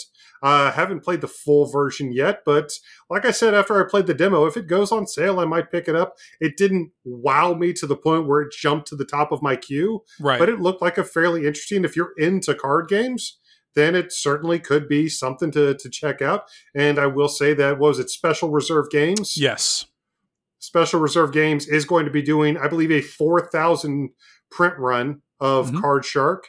So if you're into physicals like we are, uh, and that's uh, on your radar, do check out the upcoming physical version from Special Reserve Games. Yeah, I want to play it. It's it's definitely on my radar, and uh, and I want to play it. I'll, I'll get to it one day. Mm-hmm. so many games. So many games. Uh, in addition to that, we had the release of Silt, which was showcased at the uh, the latest Indie World. Um, yep. So Silt is finally out. I know there have been some people in the community who have been playing that and enjoying it. Um, Good. So looks like yeah. an underwater limbo. Yeah, yeah, it looks It'd interesting. a game that I think you and I would be interested in for a potential spooky month indie showcase if the game performs well and if it's worthy mm-hmm. of our vaunted indie showcase title. That's right.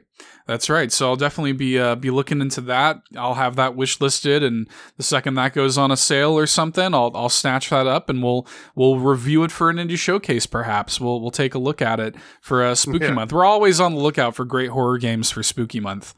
Um, yeah. So and but, then uh, I know you've been looking forward to this Wonder Boy collection. I have. Speaking of physical versions of games, I didn't realize this was actually getting a physical. You thankfully, thank you, Seth, mm-hmm. turned me on to a company. I honestly don't even remember. Maybe it was Special Reserve, but I think it was Merge Games or something like that. Actually, yeah, yeah. I think that I think yeah. that's right. But there was a company also doing a limited print run of this Wonder Boy collection that just came out this past week.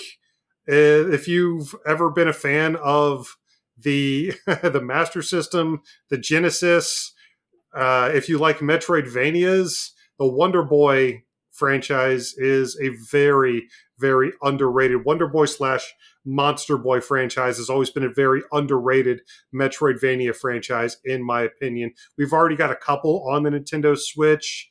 Uh, we've got Wonder Boy: The Dragon's Trap, which they remastered beautifully. Yes. We got Monster Boy and the Cursed Kingdom, which is great, but we actually got this Monster Boy uh, collection or this Wonder Boy collection here this past week. So if you're into, if you're especially if you're a fan of like Shantae, that's probably the closest yeah. correlation, the closest thing I can really compare it to. So if you're into games like that, I do recommend giving it a look see on the Nintendo Switch eShop. Yeah, definitely. And uh, the last one we'll shout out here is this game Souldiers. Uh, which I I almost regret. Somebody had asked about it in the Discord, and I'm like, why? Why'd you have to put this game on my radar? Because it looks really good. um, it looks like a sort of like Metroidvania, but it has like some uh like Sega Saturn looking visuals. Um, really like it, it seems like really challenging combat. It it looks excellent. Maybe it'll be on that new Mega Drive that Sega revealed if it ever comes to the US. yeah, it's uh, it, it looks really cool. I I want to play it. it. It's just one of those things. I'm like, why? Why'd you have to put it on my radar? This this looks really good, and now I want it, and I don't have time to play it. But man, it looks good. So if you if you have the time to play something like that, that sounds like it might be up your alley. A sort of retro Sega Saturn inspired Metroidvania combat platformer. Look up Souldiers. That's Soul like the soul, like S O U L Souldiers. Um, you know, I, I've got a soul, but I'm not a soldier. That kind of that kind of soldier. So looks cool, man. It does. It does look really cool. Uh, if you check it out, let us know if you if you play any of this week's recent releases. Let us know if you have any thoughts about any of the goings on in the world of the Big N. Let us know. You can reach out to us on Facebook at All In Podcast, on Twitter at All In Podcast. Come over, join the community over on Discord. Join our friend Presto the Magnificent. Thank you once again for that glowing review. We'll pay you a little bit later, we promise. Checks on the mail. exactly. Checks in the mail. Uh, but in addition to that, you can follow us on youtube.com slash all in podcast. Again, if you're watching us live, thank you again. Yes. Uh, make sure to follow us on twitch.tv slash all in podcast, where we plan on making these uh, live news segments a, a new norm yeah. for us. So definitely check that out.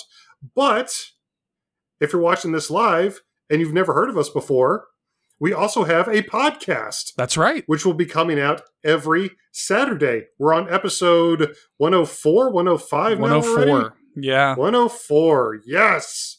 Yeah. 104. Coming up on two years. That's right. Next week, Hmm. two it. years. Absolutely. Oh, so you can definitely follow us, like, follow, and subscribe to the podcast over on iTunes, Google Play, Spotify, Anchor, everywhere you get your podcasts from. And if, I mean, Presto the Magnificent seems like a trendsetter. He seems like a guy that you would want to follow in the footsteps of. So if you want to follow his lead, I guess you could. Drop some words on iTunes, on Podchaser, and on Audible. You can leave a written review just like Presto the Magnificent did and get shouted out at the beginning of the episode. And uh, on Spotify, you can leave us a five star rating. And either way you do it, we super appreciate the support. Helps us climb those rankings and take over the Nintendo podcasting space. Yes.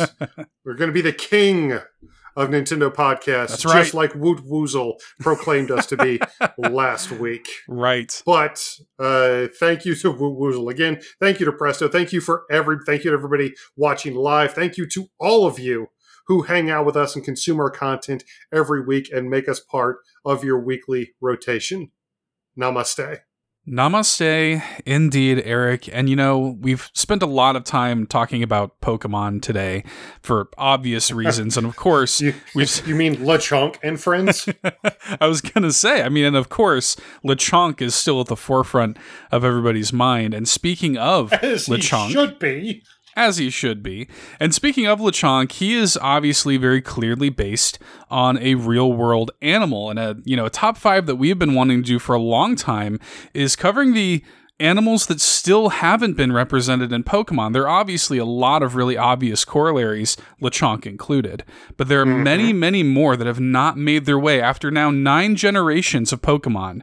After 25 years of this franchise, many IRL animals that have not yet had pocket monster counterparts. And we're going to count down our picks this week in the top five. Eric, the top five IRL animals that are not yet Pokemon. What are the rules? Well, for this, we are talking about only real world animals, of course. We are only talking about animals that have existed IRL.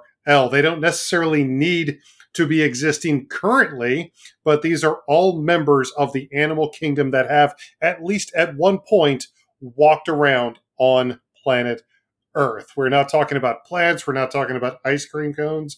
We are simply talking about members of the animal kingdom in this top five because, of course, the pocket monsters have taken so much of their inspiration from you know real world animals ever since generation one Right. but there are still even after 25 years plus and even coming up on generation 9 of these games with with the release of Pokemon Legends Arceus with over 900 different pocket monsters there are still some really interesting and weird omissions from the lineage of Pokemon based on real animals and there's a gold mine of IRL animals left to choose from in that regard. Yes, and so to kick off my list with number five, um, this is one that is just sort of cute and would just make me happy. I, th- this is not an overthought entry, but my number five is a pug. I just, just a pu- I love pugs. I love pug dogs. That that that's maybe my favorite breed of dog. If I didn't live in Louisiana where it's hot and humid, pugs obviously have a lot of respiratory issues, um, and it's frankly just not humane to own a pug where I live. Um, but if that were not an issue, if I lived anywhere else, I would own a pug. I promise you. Um, I love them. They're just these adorable, kind of so ugly they somehow are cute little loaves of bread. They're just these little, these little adorable, ugly loaves of bread, and I love them so much. Now, you could sort of argue that Snubbull is sort of pug-ish, but kinda yeah kind of But- more of a more of a bulldog though especially once you get into Snubbull's evolution Of course, yeah. Granbull is yeah, definitely Yeah. a bulldog. I mean, it's in the name. exactly and obviously we've had other dogs represented in pokemon from Corgi Houndour Yamper. Corgi yamper of course now we've got Pawmi, you know and scarlet and violet we've had lillipup and you could make an argument for growlithe and arcanine and furfrou and you know plenty of dogs so i would love to see a pug represented in in the realm of Pokemon. I think it'd be great in terms of like typing. I mean, these these Pokemon are typically like normal type. Um, in in most respects, Th- these are typically kind of like your your first encounter, one of your first Pokemon. Maybe a pug could be like maybe you could do something really weird and wacky with it and give it like a psychic typing or something like that. That'd Sure, be, that'd be kind of fun. Why not? You can have It's kind of an crunched up face, but take. lies. It's terrifying psychic powers. yeah, you could do something kind of goofy with it like that, or make it maybe even an ice type could be kind of interesting. But um, yeah, I mean, I, again, not overthought. I just want a pug. I just want a pug Pokemon.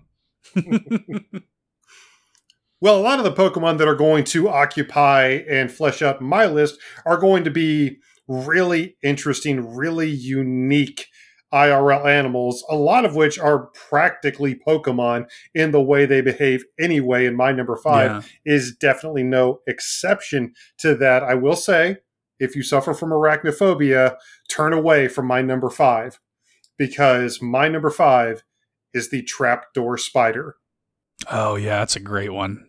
So we do have a couple spiders already in the Pokemon world. Of course, Spinarak and Ariados from Generation 2.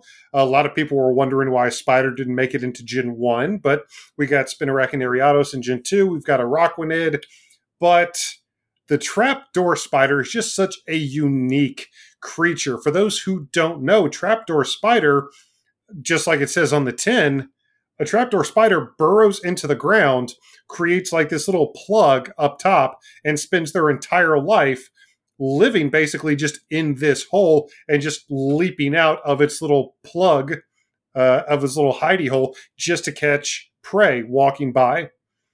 But just just that simple, like that little hidey, it's basically like a, a spider Diglett, essentially. Yeah. So it would be a ground, it would be a bug ground type. There's only two of those, I believe, in Pokemon history. Nincada, which evolves into Ninjask, uh, fly, uh, bug flying, and then there's if it's it's too weird to get into here, but you can also get a Nin uh, Nin uh, Shedinja from Yeah. Nincada, the bug ghost. So it doesn't actually evolve into a bug ground. Uh, Wormadam, I think, is the only other bug ground in Pokemon history, but this trapdoor spider would definitely be a a bug ground type if you wanted to evolve it from another little cute baby spider like Spinarak you could do that. But I just think it'd be really cool, almost like Diglett again, to see a Pokemon pop out and just to see.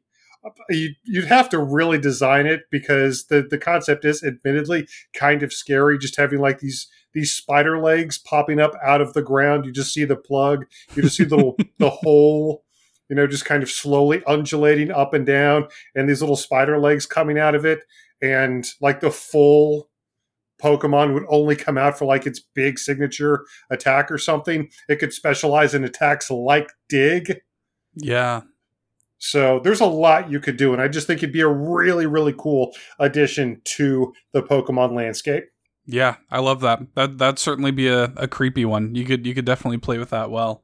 Mhm. Um, going into my number four, this is one that you you living on the coast on the East Coast might appreciate this because obviously, you know, there there's a lot of like great fish based Pokemon, um, and there are a lot of you know, I mean, just the the concept of like underwater is super interesting in general. It's you know we we know famously the the whole line everybody likes to say is like we know less about the depths of the ocean than we do you know blah blah blah. I, that that's that's kind of a dumb prospect to me, but it is still interesting to consider how much unexplored ocean there is, even in the Pokemon universe. And I definitely wanted to have some sort of fish representation on my list. So my number four is the concept of a marlin slash swordfish Pokemon.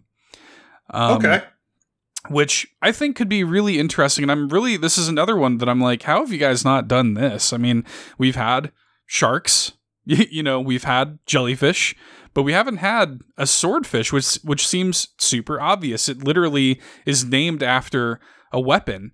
And one thing I was doing some research about swordfish and and marlins, and one thing that kind of struck me, this could actually make a really compelling, I think an obvious um, choice would be making this like either some sort of steel type or maybe a fighting type or something. But Marlin actually communicate via brainwaves, like Aquaman style. And so it would be that one would be an interesting psychic type, like a water psychic. Um, kind of a kind of not your typical expectation, kind of subverting your expectation of what you would think of with this kind of Pokemon. Um, so it would be really interesting. I, I could really kind of see it. Of course, it would have, you know, kind of moves that are based around its sword nose or whatever, spear nose. Um, but it would be cool to incorporate some sort of psychic abilities with it as well. And I could already see the weird Pokedex entries about using its, you know, mental abilities. So, um, yeah, that kind of just captured my imagination with the Marlin. All of Seth's Pokemon are going to be psychic types, typical Gen 1er. That that is true. That look, I can't front. I love psychic types. I love ghost types. I you know, I love poison types. I I can't front. That that is just true. Fair enough. Well, for my number four, I am going with it's not going to be a poison type necessarily, but we are going into the realm of bats. And I know when I say bat to a Pokemon fan, you immediately start having, you know, terrifying flashbacks of Zubats back in Mount Moon. Every step, and every other step. every other step. It's another level eight Zubat casting. I say casting using supersonic and leech Yeah. life and everything. But there are a couple bat type Pokemon. Obviously, we've got Noibat and Noivern and Woobat and, and Zubat and all these different types of bats. You could even technically argue that Lunala is a bat oh, Pokemon Oh, definitely. Yeah.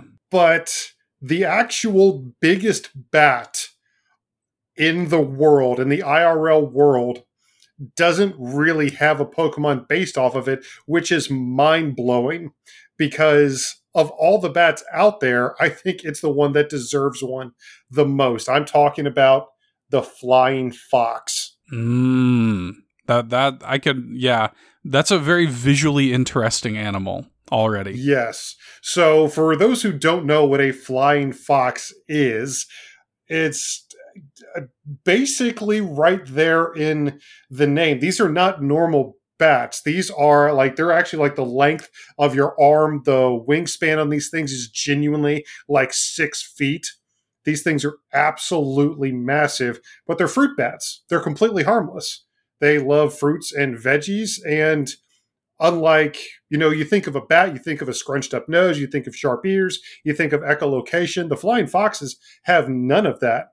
They very much that's why they're called flying foxes, is they very much look like a flying canine. They get their way around by sight and smell. They don't use echolocation and they don't look like what a lot of people think of when it comes to bats. They're kind of adorable, honestly. They are absolutely adorable, which is one of the reasons they would fit so well. You could juxtapose these massive bat wings with that adorable little snout that you just want to boop. They're so cool. And of all the Pokemon that I would talk about, uh, that I'm going to talk about in this top five, I would say maybe this one would be the one that you wouldn't need to worry about really evolution. Uh, Whether or not Mm. this was going to evolve into something or evolve from something.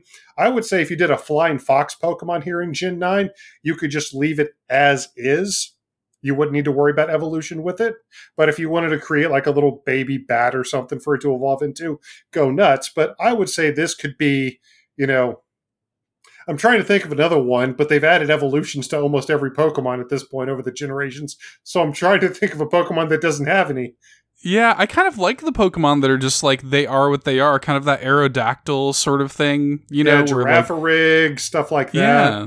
So I would think the flying fox Pokemon would be just like that. Obviously, it would be a flying type, but I don't know. Bats kind of lend themselves to dark, but I don't want to make the flying fox, the adorable flying fox, a dark type. I don't want to make him poison type. Uh, let's go with flying and. For the flying fox, how about you know what? How about we just go pure flying? Because there's not enough pure flying types That's out true. there. There, I think there's only like one or two. They only like they've always done normal slash flying. They only did, I think, uh, in Gen Eight with like corvus Corvisquire and like Rookidee. Mhm. So we could use a couple more pure flying types, and I think the flying fox would be perfect for that. Yeah, it's in the name. It flies. I love it. Well, uh, going into my number three, and I already know the second I say this, there are going to be some people who scratch their heads a little bit. My number three is a kangaroo. Okay. But And- Seth, haven't you played Gen One? As I slide my glasses far up my nose. right. What about Kangaskhan? Kangaskhan, I, I thought about this, and I know that Kanga is in the name and everything, but Kangaskhan is not a, a kangaroo Pokemon at all. Like, But he carries yes, his baby in his pouch, Seth. right. Yes, it's a marsupial. Yes, it has the pouch that it carries its young in and everything. But I mean, when you think about the, I mean, that's really the only similarities it shares with an actual kangaroo. The fact that we haven't had a kangaroo Pokemon that can like get up on its tail, like the kangaroo is such an interesting animal. You, you could literally just do like a one to one over to as a Pokemon. Like the things that a kangaroo can do, getting back on its tail, its incredible leg strength, constantly jumping, like it's it's a fascinating animal. And I know you could also kind of argue that Mewtwo sort of is kangaroo-ish looking, but I could see have- that, but no. But but no, we haven't had an actual kangaroo Pokemon. And if you just Google kangaroo Pokemon, um, which obviously I did, trying to make sure that this hadn't been done already. Um, the amount of fan art for people who have drawn up amazing concepts for kangaroo Pokemon is is incredible, and like the possibilities really are endless. You could have, I mean, the obvious is to have like a fighting type kangaroo Pokemon, right? But there are some course, great yeah. concepts for fire type you know, kangaroo Pokemon, and even like rock type and, you know, water type, even kangaroo Pokemon.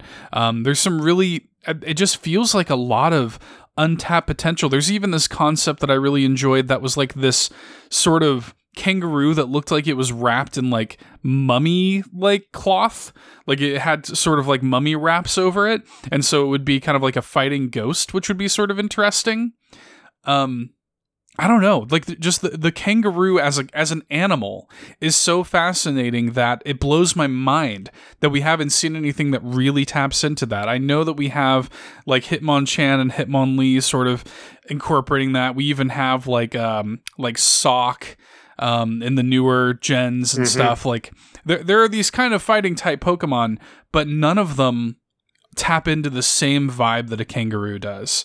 Um, so I, I would You just could- really love to go like that. Bishatin with it. Just have it up on its tail the whole time. Yeah, exactly. Just just have it on its tail the whole time.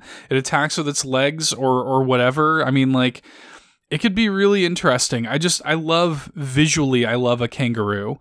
Um, I just I, I love the way it looks. It's a fascinating, fascinating animal. Well, going into my number three, personally, one of the things that I love about each generation of Pokemon is seeing what new fossil Pokemon we're going to get. Mm. What new dinosaur Pokemon we're going to be able to resurrect from the fossils. And we've had some really, really cool ones over the years. Those are some of my favorites going back to Gen 1 with like Aerodactyl and Tyrantrum is fantastic. Oh, And there's yeah. been some really strong contenders over the years. And there's actually a lot of really notable dinosaurs that haven't been truly represented in Pokemon form yet. I think a lot of people may immediately go to something like a Velociraptor because you could really argue that that hasn't been truly represented in Pokemon form. Something like a Triceratops because I don't know, Bastiodon doesn't really strike me as Triceratops vibes. Stegosaurus, I think, would be a really good one. But I Yeah. had a really good idea specifically for my number three, Dilophosaurus. Hmm. Okay. So, for those who don't know, Dilophosaurus was Mary was made very famous in the movie Jurassic Park. It is a frilled-necked dinosaur that spit poison. Yeah. And here's my pitch for a Dilophosaurus Pokemon. We actually already have a frilled necked lizard Pokemon. It's called Heliolisk. It's a normal electric type. It evolves from Helioptile. So here's my thing. Over the past several games, over the past couple gens of Pokemon, one of the big emerging themes has been this idea of regional variants. We had Yeah. Alolan type Pokemon, uh, Alolan variant Pokemon. We've had Hisuian Pokemon. We've had Galarian Pokemon. We're probably going to get a couple regional variants for this new region as well. And here's what I propose I propose you make the Helioptile and the Heliolisk ancient, like the new versions of those Pokemon are descended from their ancient versions. So you have this regional variant of the Helioptile and the Heliolisk that you resurrect from a fossil and you give it an additional evolution. And that frilled neck lizard Pokemon evolves into a full on Dilophosaurus type Pokemon. And obviously, because it's a fossil, you can make them rock types. But once it evolves into the Dilophosaurus type Pokemon, because of the poison that it spits, it obviously has to become a rock poison type. So I think that's a really interesting potential uh, typing that you could give to something. So that is my pitch for Dilophosaurus. Give us a Helioptile Heliolisk regional variant for this new region resurrected from a fossil and give it an extra evolution into an even more impressive, more dangerous version of that frilled necked lizard, the iconic Dilophosaurus. I, I love that. It's so funny that you say that because we we were sort of. I mean, great minds think alike. I swear we did not plan this. We didn't talk about this ahead of time. But mm-hmm. my number with my number two, I had a very similar thought. So buckle up and, and stick with me on this journey. Okay. My my number two is the dung beetle. Mm. And I had the same thought of the sort of ability to switch typing because there have been of course plenty of bug poison pokemon which people would sort of assume a dung beetle would default to bug uh, to uh, to bug poison. And this is pokemon so like we're not going to have a pokemon canonically rolling and you know rolling up and attacking you with poo. Like that's that's just not going to happen in a kids game. Um, however I think it would be really interesting to have a dung beetle Pokemon that still rolls up, but it's a rock. So it has bug rock typing to begin with, and there have been a couple of bug rock Pokemon like Dwebble and Crustle, but even that alone is not a very common typing. But yeah, I had the idea of what if it could take its rock and turn it into poison and change its typing to go along with it because it's so attached to the rock that it's constantly rolling around. And that sort of plays into the poo origins, the the the fact that it would suddenly turn into uh, rock poison in that moment. Um, I think would be really interesting. So it's it's so funny that you brought that up because because I, I had a very similar thought with my dung beetle Pokemon. Um, and obviously, like I just I love the visual of a dung beetle. Like I find them so fascinating, and I I just love the visual of this beetle that's just rolling this thing around constantly and making it bigger and bigger. I mean, rollout was basically designed for this Pokemon. you know, the move rollout. So um, I, I just I think it would be really fascinating to to look at. I think that you could have a lot of fun with its design. It would be cool to have it this rock that could then turn into like a poison rock and change its typing in mid battle. Like that would be sick. Um, so yeah, shout out to the dung beetle. I don't know. Maybe you could give it like a big forked, like Heracross style horn. That way it could get under the ball and launch it like a trebuchet or something. Yeah, that'd be cool. I'd be down for that. I can see that. Well, going into my number two, I, you know, I, I almost feel dirty proposing two, yes, two separate pure water type Pokemon just because there are just so many water types already. Genuinely, I looked this up with the release of Pokemon Legends Arceus. There are now right at 900 Pokemon in the Pokedex. One in six of them, 159, one in six is a water type. Wow. That is by far the most of any type. That's 30 more than normal. That's more, that's even more than that in flying. As a matter of fact, that's more than double several other types. There are a ton of water types, which does ultimately make sense because oceans cover 70% of this world. It makes sense that there would be a lot of animals that you would take uh, inspiration from and reference from that live out there in the ocean that you practically have to give at least a half water typing to. But even with 159 separate water type Pokemon, it astounds me. It absolutely astounds me going along with your idea for a Marlin or a Swordfish. It blows my mind that there has not been a dolphin Pokemon Yeah. in Yeah. 25 plus years of this series. Absolutely blows my mind. When Digimon entered the ring in the late 90s, one of the first Digimon they came up with was Dolphinmon. I used to have the card back in the day. they almost immediately said, oh, a dolphin's got to be a Digimon. But Pokemon to this day has not made a true dolphin Pokemon. And it blows my mind. And the reason it's at my number two is because there also hasn't been a true orca Pokemon. Mm. Now, I have seen a few people, you know, say that they think Kyogre is kind of the orca representation. Maybe kinda, yeah, but not really.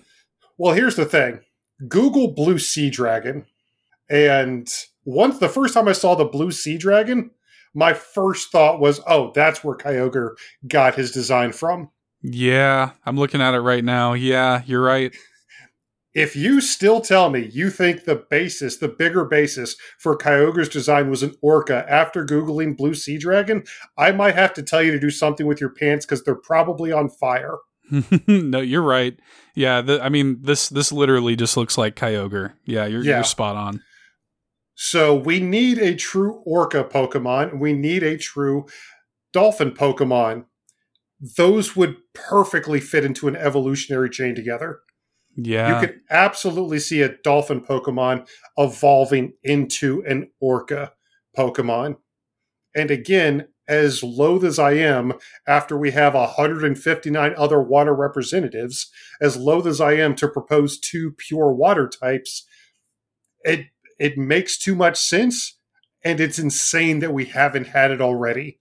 I, I mean, we've got 159, a full generation's worth of Pokemon that are just water types, and there's not a dolphin or an orca representative uh, among all of those.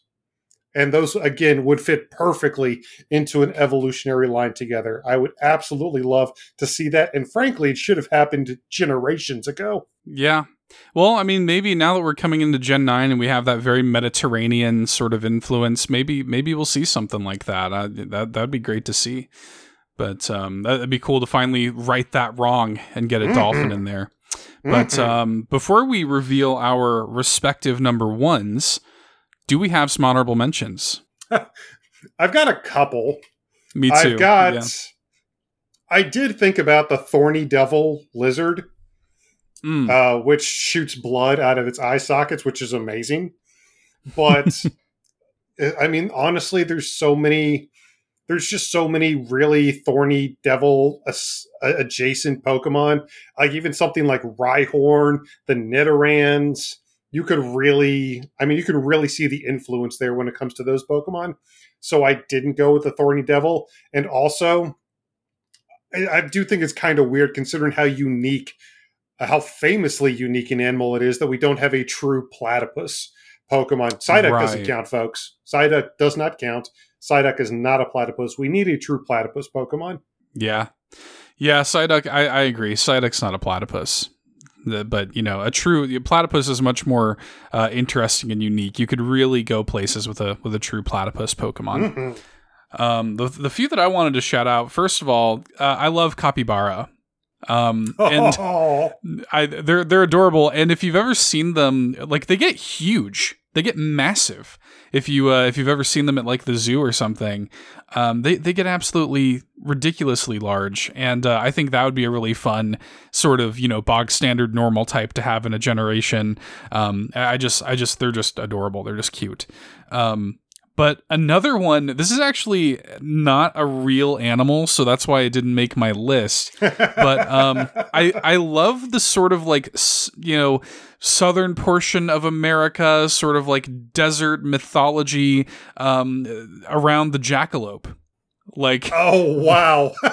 this this jackrabbit with antlers. Th- that that creature has always sort of captured my imagination, and um, even though like I know Unova is supposed to be somewhat based on on America and whatnot, but it's not really like I would like to see a region that really kind of captures the the true geography of of America and to to kind of go into that sort of southern portion um, of of the country and uh, and to get into something like a jackalope I think would be really cool as a as a Pokemon design. you can have a chupacabra Pokemon. yeah, I mean, hey, Gen nine is very clearly based on like Spain and whatnot, so hey. Maybe a chupacabra is running around in there. Be a cool ghost type. Maybe I could. I could actually see that. That'd be kind of cool. But uh, going into my number one, speaking of ghost type, because this is sort of the the idea that I have for for this Pokemon. Um, Here comes I, the Gengar bias. I mean, I, I love Ghost is my favorite type. Like I, I just can't I can't stay too far away from from Ghost Pokemon. My number one is the Big Fin Squid. Um, and I know many of you probably have never heard of a Big Fin Squid. This is probably the single most fascinating animal on planet Earth to me because they went completely undetected. Like the, the, they have records of big fin squid going back to 1907, but the first actual visual record of the big fin squid didn't happen until 1988. Um, these are so elusive, so kind of staying in the deep sea. But if you've ever seen footage of a big fin squid, these are literally aliens. Like they're they're like the most alien creature you've ever seen. These legs that are these tentacles that are feet long that come down in like stilts and I already, I mean, obviously, the world is fascinated with the concept of big Pokemon, um, with Mega Evolutions and Gigantamax and everything, and even like something like the um, Alolan Exeggutor just being like this massive palm tree. Like the big fin squid is such a fascinating creature, and I the the mythology around it is such that like there's so little known about the big fin squid, even in modern science. Like the, you just don't find them, and they're they're very rare. They they live in like the deep ocean, and I like that sort of mythology. They almost have kind of a ghost story element to them. And I know that we've had a couple of like ghost water types kind of thing, especially um, with Basculegion and Pokemon Legends. We got that sort of ghost flavor, but I really like the idea of having this creepy alien ghost big fin squid under the water in the Pokemon universe. And um, it's just like the most crazy. I mean, look up a video of the big fin squid. Like, it is just buck wild that something like that exists on our planet and um, I would love to see it in the Pokemon world too. nice. Well, for my number one, it may initially seem a little weird, but I promise by the end of my explanation, you'll be completely sold. Okay. My number one is actually a peacock. Okay. It is kind of weird that there hasn't been a, a real peacock yet. Yeah, the closest thing we've really had is Ho-Oh, I guess. But no. Yeah, yeah. But no. But every generation, every generation has its Pidgey. It has its, you know, we talked about Rookidee and Corviknight a little earlier. It's got its uh, Swellow and Taillow. It's got that early game bird type Pokemon that you run into. You know, there's a lot of different tropes uh, with every generation. I've already talked about the fossil type Pokemon. You've got your, you know, your rodents like your Rattatas and your Zigzagoons and stuff like that, which yeah. uh, Lechonk seems like he's going to kind of fit into that considering he's a normal type and based on the level he was at in the trailer you're probably right. going to meet it early on in the game so lechonk is probably going to fit into that early game normal type rodent varmint trope for pokemon scarlet and violet i think the early game bird type should be like a little quail type Pokemon, and its final evolution, its Pidgeot form, its Corviknight form, its Talonflame form should be a peacock. Okay. And A, it's crazy that a unique bird like that has never truly appeared in Pokemon form considering we have, I believe, over 120 different flying types. It is weird that a peacock has never appeared in Pokemon form, but specifically for Gen 9 because we've we've been talking about we've basically been talking about animals that need versions of Pokemon. This one specifically would be perfect for Gen 9 for the culture that celebrates Carnival. Yep. To have the bird type, the ubiquitous everywhere bird type, be the peacock. I was just going to say, as you've been talking, I've been thinking about Pave from Animal Crossing. exactly. exactly. The culture that celebrates a massive party where everybody running around is already essentially an explosion of colors and feathers we have precedents for it on the Nintendo Switch already in Animal yeah. Crossing with Pave. The bird type trope for Gen 9 absolutely should be a peacock. And owing to its multicolored form, maybe you could lean into that by giving it different element attacks. Maybe it could use, maybe it learns an ice attack and a fire attack and uh, a fighting, maybe even an electric, owing to its multicolored theming. That'd be cool. Yeah. But it absolutely needs to happen. However, if for whatever reason you're not necessarily on board with that plan, I have a backup plan for you to include a peacock into Gen 9. Chatot is a brightly colored little parakeet parrot Pokemon Mhm. based around noise, chatting, essentially, who is noise based. A peacock Pokemon could easily be an evolution for Chatot. And using the circle patterns on the edge of each of its feathers, you could turn the peacock's tail feathers into some massive fanning amplifier row. And you could have this carnival Spanish peacock singing its own carnival music, using its tail feathers as amplifiers for its music to use as an attack. Yeah, because Chatot doesn't evolve into anything currently anyway. So, like, Nope. you could definitely have a regional Chatot that evolves into this peacock Pokemon. Absolutely. And then again, you have the tail feathers that act just like Noivern's ears, just like Loudred's little circular speaker amplifier antennas. You could have this peacock Pokemon's tail feathers fan out into a massive wave of reflective amplifiers that just serve to, again, amplify its carnival music that it's playing all over the place. not only, not only would it make so much sense? But genuinely it makes way too much sense. It makes so much sense that at this point i would be disappointed if it didn't happen.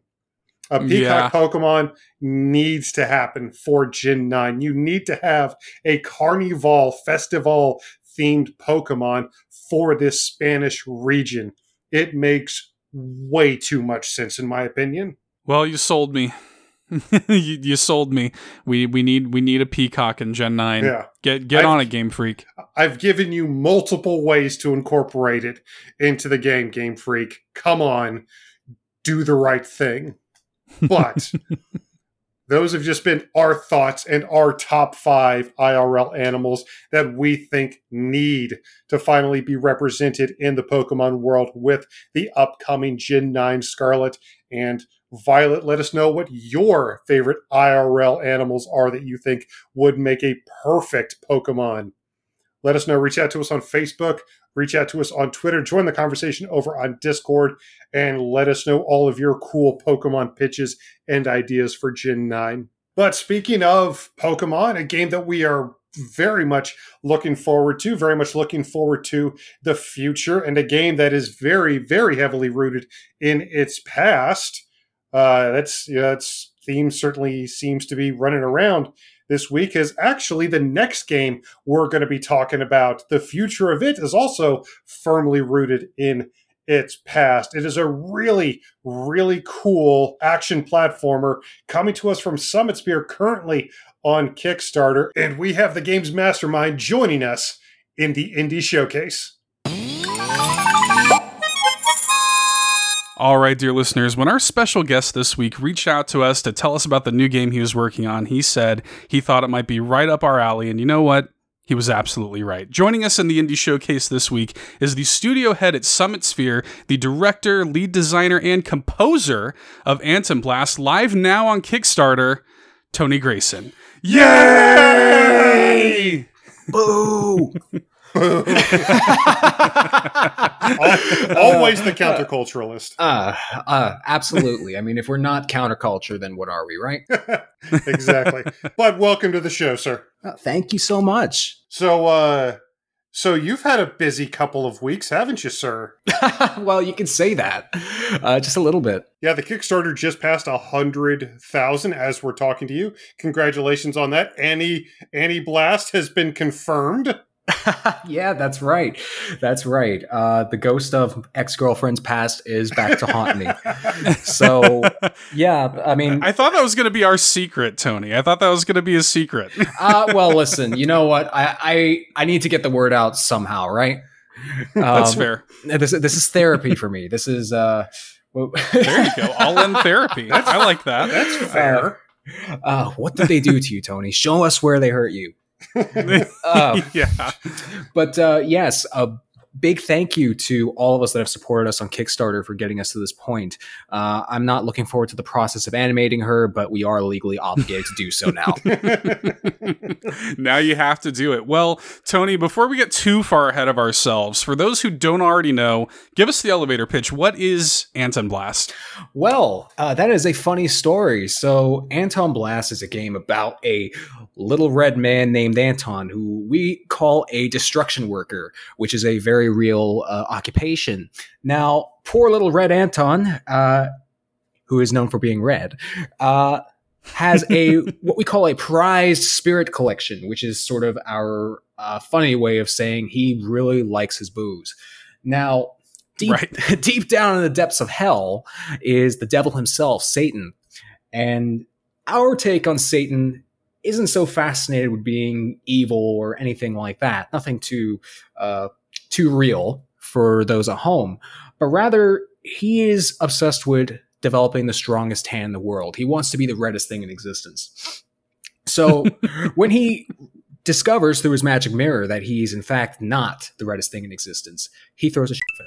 And and he he sends his legions of moles and kiwis and demonic hellspawn right up to Boiler City in Anton's apartment to steal Anton's prized spirit collection, believing it to be the source of his power. Now, that doesn't sit right with Anton. I mean, look how red he is. He's mad, he's bad, he's pissed off. So now, as Anton, you, the player, will have to control him as he smashes, bashes, crashes, and blasts through nine and potentially 12 uh, different worlds across the Backburner Peninsula. And it's not just standard platformer fare. Uh, those of you who've played games like Wario Land 4 or really any of the Metroid series uh, will probably get a kick out of this one. At the end of each stage, you actually have to set off a timer, uh, which is linked to a detonator. And uh, we call this sequence happy hour. now, you know, and Anton just goes, "It's happy hour!" Right? Like he's he's screaming this From stuff. the voice of Anton himself. and that is the only Anton voice you will get during the stream. But um, but um, when happy hour starts, uh, Anton has to rush back to the start of the level and get back to uh, what we call Brulo's magic elevator before everything blows. And you know, obviously Anton is destructive, but he doesn't really like to be caught in the destruction. He doesn't want to deal with the consequences of what he's done. Um, I don't like to be blown up either, so I, I get where he's coming from. yeah, right. I mean, it's a very, I think it's a very relatable game. You know, yeah, Uh, it gets to the real heart of us as humans, I think. yeah, I would say it really Yeah. deals with the social issues that are impacting today's society. Exactly. Um, Incredibly introspective. Anton for president. Absolutely, and uh, we'll we'll have more details on uh, Anton's presidential campaign after the interview. But um, so the game is very much like a sort of GBA throwback style platformer in a lot Yeah. of ways. You know, uh, on our Kickstarter, we talk about how the game is influenced by. Uh, obviously, like anyone that looks at this can tell, there's like that big Wario Land influence. Um, but we also draw from stuff like Crash Bandicoot, Shovel Knight, Cuphead. Metroid Dread was actually a really big one, um, and I do want Oh, to cool. I do want to get into that at a later point, just because it, it's not maybe so apparent when you look at it, but as you play the game, the influence sort of unfolds.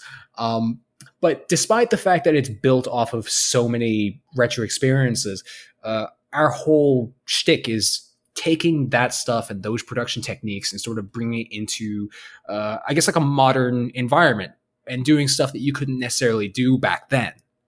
So obviously, your modern engine, you got physics enhancements, uh, modern voice acting, and you know, just lots of different stuff that maybe they wanted to do back then, but they couldn't.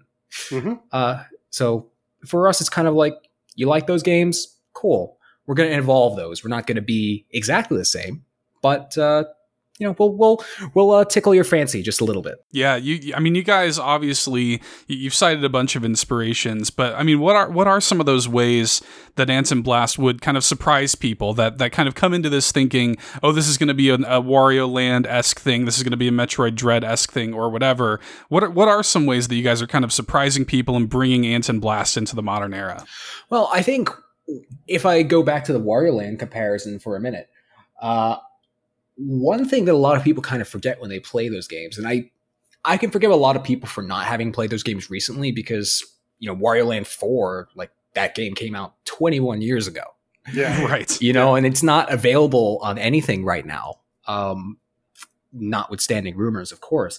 So you know, a lot of Right. people who have played that game, uh, they are kind of just you know they they or not even play the game, but they've seen it through like YouTube videos and stuff. Uh, they don't really quite remember or recall like, hey, this game kind of controls bad. Like it's it's a very you know. And listen, I am the biggest Wario Land fan you will ever meet or talk to you. I have a Virtual Boy sitting right here on my work desk right? nice. And it's and it's got Virtual Boy Wario Land in there. I'm probably the only guy in the past 25 years who has actually sat and played the whole game through that. um, but the thing is, those games really don't control super well. They are very rigid. You know, it's that sort of typical R and D one jank. And again, I say this with nothing but love. That's part of the DNA of those games. But with Yeah. Antonblast, part of bringing that sort of genre into the modern era is like when you play something like Celeste, right, or Shovel Yeah. Knight or Cuphead. These are platformers that are kind of really sort of like the gold standard in terms of control, right? You know, they are Celeste especially is just phenomenal to play. Yeah. And then obviously Metroid Dread uh, was probably as far as Metroidvanias and just platforms in general. That game is just the best controlling game I've played, straight up.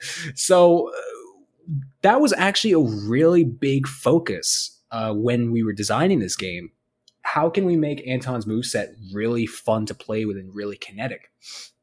So we looked at what games like Celeste and Metroid Dread did and looked at how this is maybe getting more to the technical side of it. But you know, you have buffers in there, so if you push a button, but it's maybe not the exact time you're supposed to push that button, the game still registers it. So when you are able to perform that action, it will still perform, even if you mistimed it.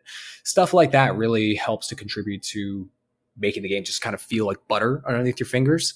Yeah. Um, and then Anton's moveset in general is also just really, as I said, kinetic. You know, he's obviously, uh, we do have that sort of Wario esque uh, clutch, we call it, which is sort of like the shoulder bash. Um, but Yep. ours is just much faster, much more violent, keeping in tone with the destructive nature. Uh, he breaks out his hammer uh, when he actually connects with something. Um, but then that can also slide into, uh, sorry, combo into, for example, a Metroid Dread type slide. Um, you can do somersaults. You can vault up to high areas. Uh, you have your internally, it's called an ass blast. Um, but but um, you know you have your hammer smashes. Uh, you can roll down slopes, and all of this, you know, in a game again like Wario or even stuff like Celeste or whatever. You know, this stuff is kind of it moves independently of one another.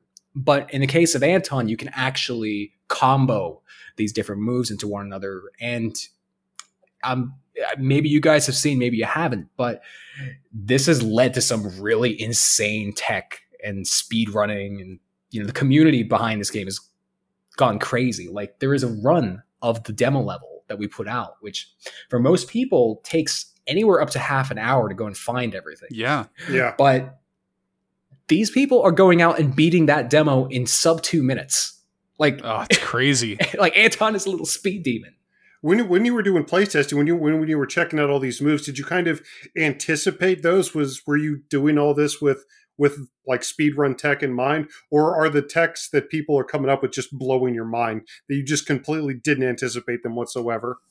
You know, that's a funny thing because uh, you wouldn't know it from Anton Ball Deluxe because that game had a uh, very, I don't want to say troubled uh, development, but it was very, uh, how should I say get right. unconventional. It was very unconventional for our standards. It wasn't like a typical Right. um, design or development for us at all. But actually, our signature mark, and particularly myself as designer, uh, it really comes down to me. Uh, what's the word for this? Just can I can I reference illicit substances? Um, um, I, I, I won't. But we make speed games, right? Yeah, um, but speed sure. games, speed games with depth. So so much of my design philosophy does come down to adre- uh, adrenaline and how you know how you can sort of iterate and impact that stuff. Antonblast is Mm. interesting because it does reward you if you're slow and take your time. But we did also make sure to make it where it functioned as a speed game. And so when I was doing this sort of just gray box tests for the game, you know, before you have any art or anything, and actually these were red box tests. Like this, the, the, our our my the little player sprite I did up was just a red box. It was like it had to be red because it was Anton, right?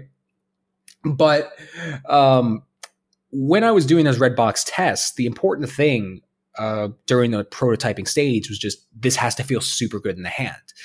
And I think when controls feel good in the hand, that sort of lends itself to a speed running uh, practice. And I'm not really much of a speedrunner myself. I just don't really have the discipline to be able to do that.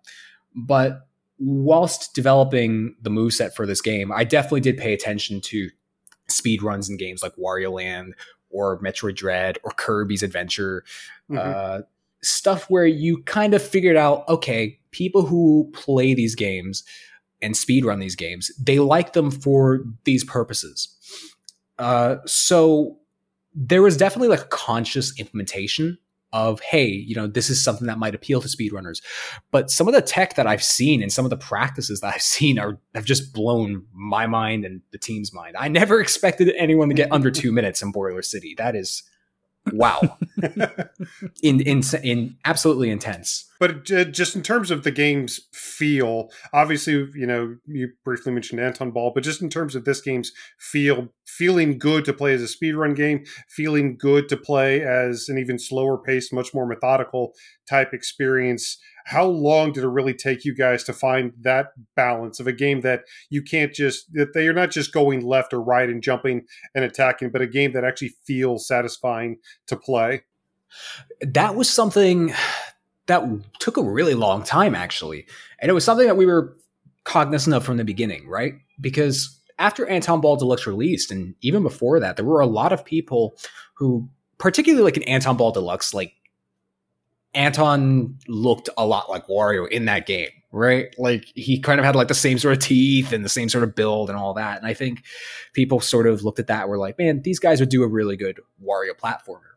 I have no idea how they got the, the impression that we would do a good one from playing Anton Ball, Um, but I appreciate the vote of confidence from them nonetheless.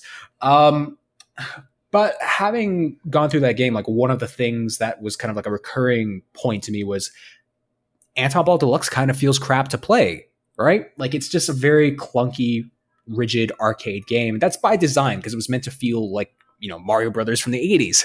You know, it, it was yeah. it was deliberately like that but it, that was sort of the turning point for me where it was like you can't just go and emulate that stuff because what people remember and like about those games was not that it wasn't necessarily the game feel so prototyping antonblast was actually a process that took over a year by this point.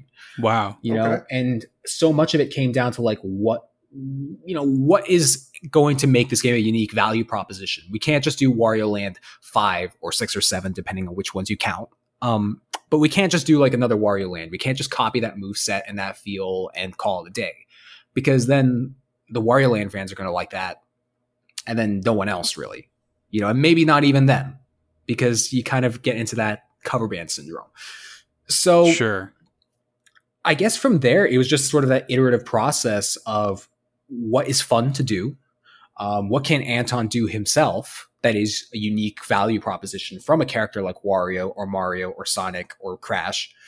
Um, and when it sort of dawned on me that it was like Anton's like a very angry looking guy, or like I perceive him as a very angry looking guy. In Anton Ball Deluxe, maybe he's not, but when I sat down uh, with our lead pixel artist and we just kind of came, kept drawing these progressively more distorted and compressed Antons, it sort of came out like, geez, this is a angry little bugger.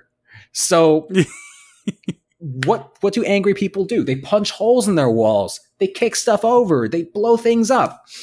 And He's gonna then wreck it, he's gonna wreck it, right? Um, so that is kind of when it hit. Uh, when we sort of realized that is what Anton's shtick is. Then it came down to looking at other games that did the destruction element and trying to improve on what those games did. So then you looked at stuff like Broforce was a big one. yeah. Um, right. Yep.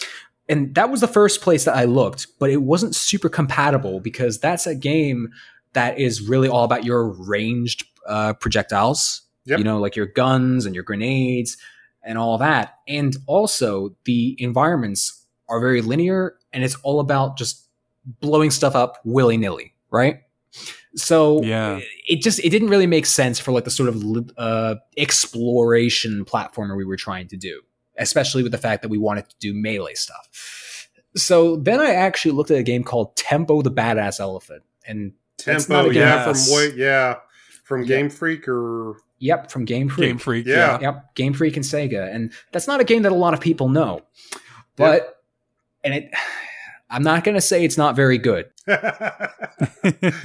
Anyway, moving on. But, Um, but I, I did play the demo for that quite a bit. And I thought that was a little bit more compatible with what we were trying to do because the, even though the levels were sort of linear Mario style course progression, there was some exploration involved, and your main attack was this sort of Wario type charge.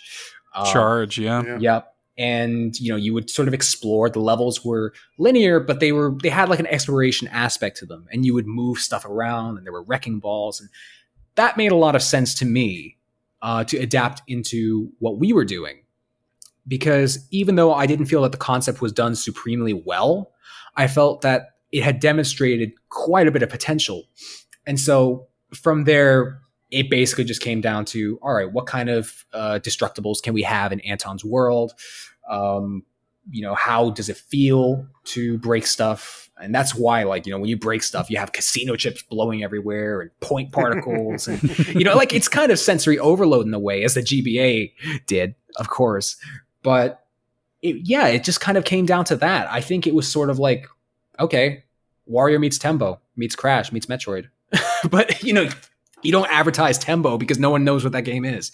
And the people that do don't like it. Um, it was really that turning point. You know, it was just like Anton Ball Deluxe kind of sucks to play, and we don't want to make Wario Land 5, and we want to make a game that fits Anton.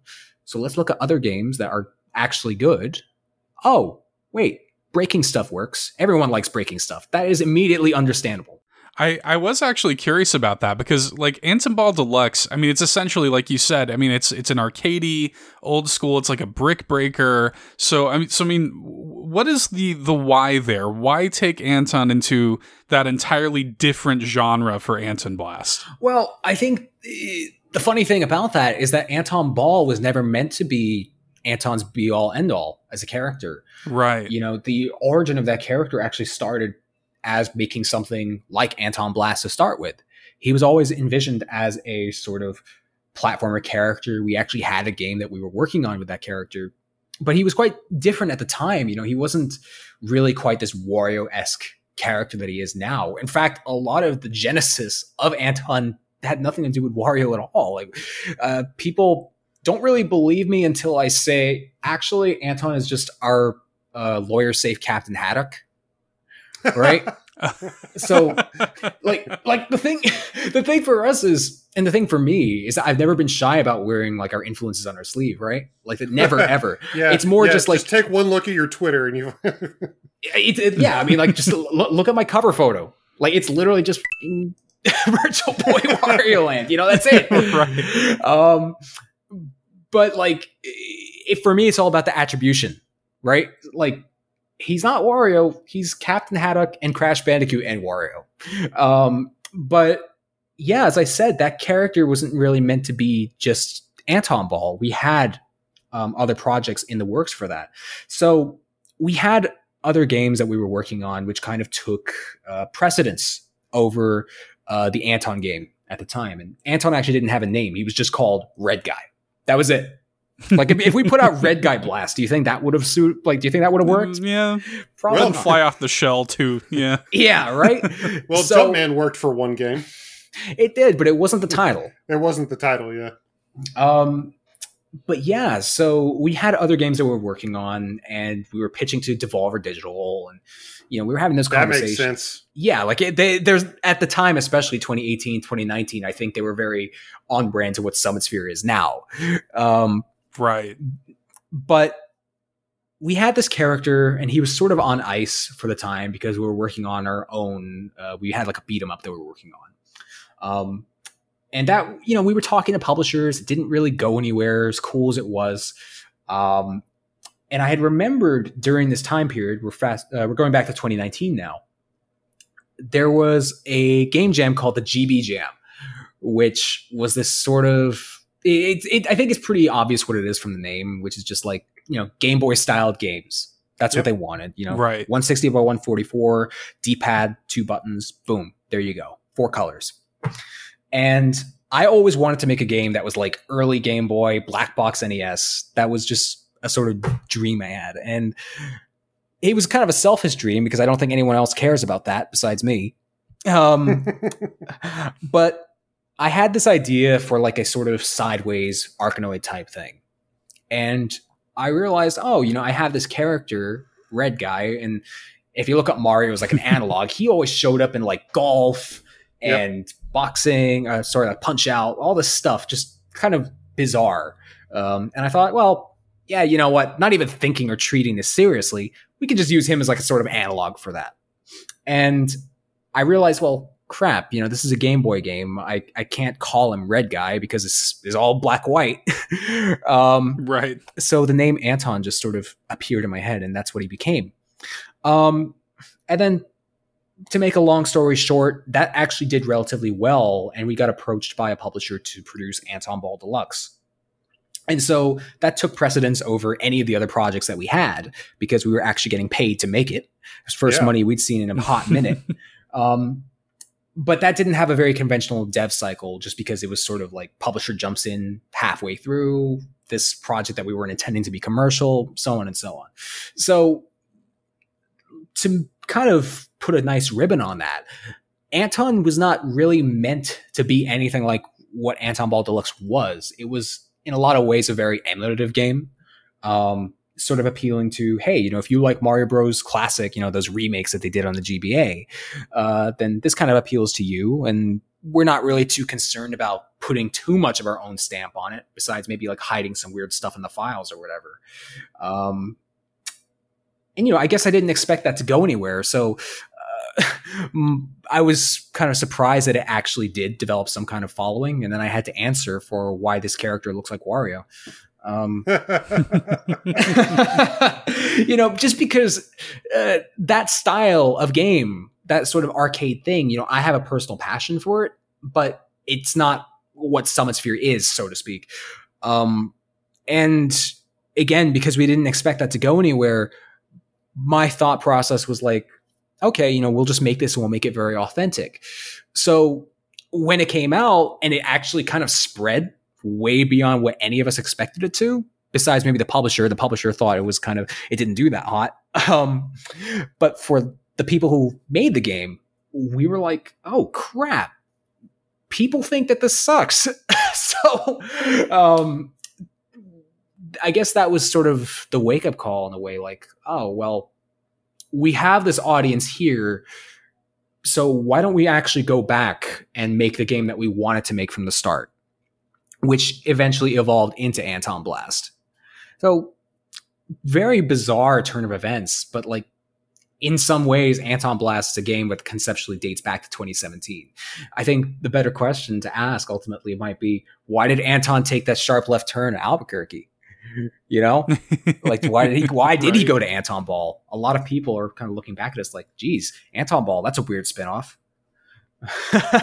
Yeah, because yeah, that's because fair. money. exactly. we got paid to make it, but they wouldn't pay us to make Antonblast, so here we are today. That's so interesting to me because you, you would think that Antonblast would be the more you know conventional, I guess, the, the the one that would appeal more to a publisher, if anything else. But I think it's really cool still that you guys are taking it to Kickstarter, you're doing it yourself, and not only that, but you're coming complete with a playable demo, which. To, to me, I would like when you sent that over. I was this feels super polished already. I was curious. Would you say that that vertical slice demo that you guys have for the Kickstarter is that pretty representative of like your final vision of the game? You know, I would say it's even a couple notches below what we intend to deliver in the final game. Wow. Like, like it's very it's definitely very polished and we put a lot of effort into making sure that it was the you know the best product we could represent. Um Totally.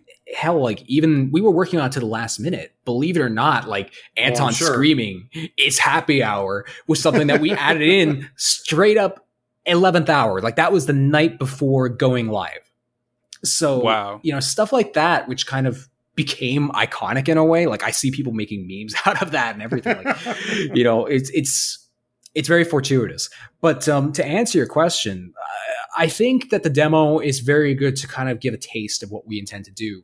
But as far as what the final game will be like you know that that boiler city for example is actually even a bit smaller than what we intend to deliver in the final product. So we intend to have uh, nine more stages uh, potentially 12 uh, if we reach i believe it is the $125000 stretch goal.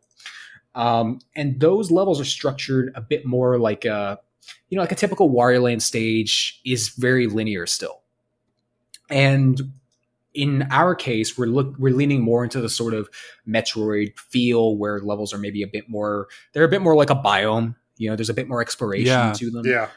Um, there is like a sort of general linear path, but there's a lot of exploration that you can do. It's almost it's almost like a banjo level in a way.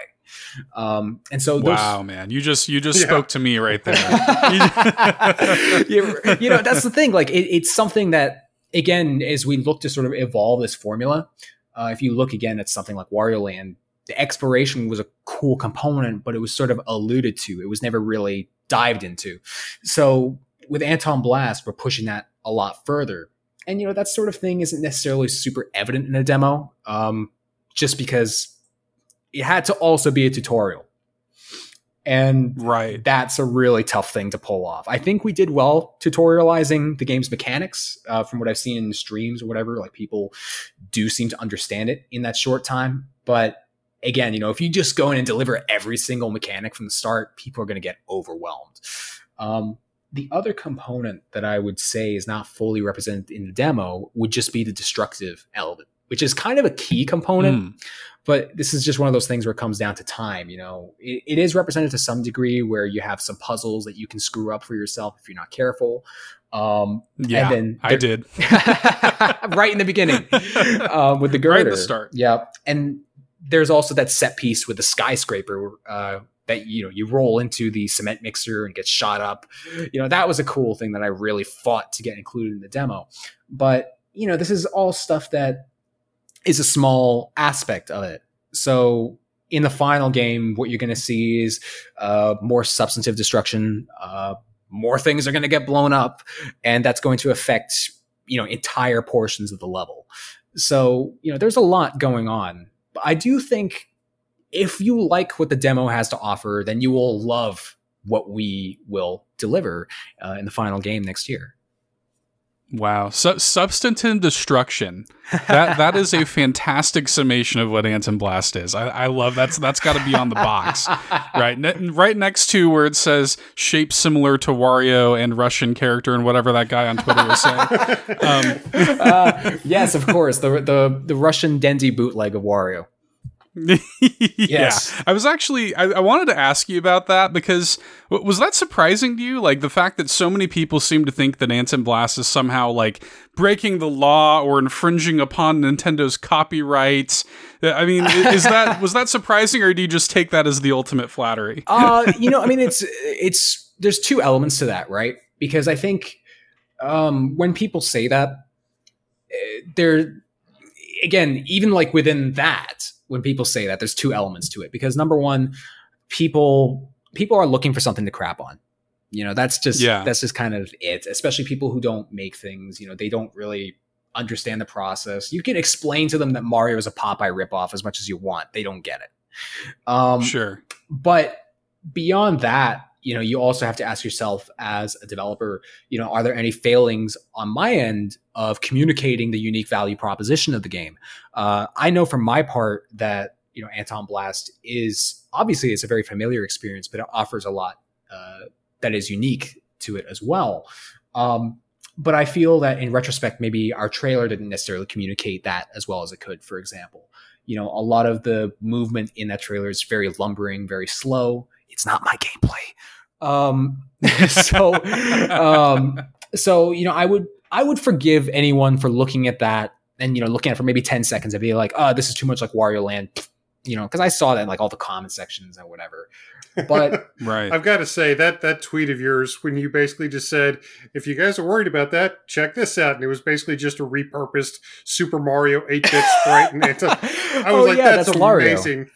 Lario. yeah that, that's lario yeah Wario. yep yep um That's- that's can- that's that's from the creator now. That's canon. uh, Yeah, yeah, that's that was canon. there's just some mod that someone had sent to us, and I was like, oh, that's going on the Twitter. Um, but yeah, you know, it it's very funny to me because at the same time, you know, I know that the game is unique, and the people who have played the game, I would say that the reception has been ninety nine point five percent positive. You know, there's just that Yeah. very small percentage of people who look at it and are like, ah, this is too much like thing I already know. Ah, you know, I can't, I can't enjoy this. Um, and you know, I, all I can say is I'm really sorry that you feel that way. Um, I do appreciate the comparison. Um, to be, you know, even in, on the Kickstarter, it says Tony Grayson isn't Shigeru Miyamoto, uh, but who is? and so if you if you put me in the same breath as you know Nintendo EAD or R and D one, then boom, I I love it. Thank you. Um, I just hope that the people who say that do end up playing the demo or playing the game and realizing, oh, this is actually pretty fun. Um, and you know, to that end, there's two sides to that coin because you can have the people who see it for what it is and really like that it is a fun and unique game, but it's still familiar. But then you'll have the people who see the game and like it and hell even love it. But they're like, hey, this is like a new Wario Land. And it's really that's a really interesting one for me to kind of reconcile because the game was never intended as you know sort of i don't want to name drop anyone to make my comparison here uh, but you know you you'll see like there's a bunch of games that do like the paper mario thing for example yeah.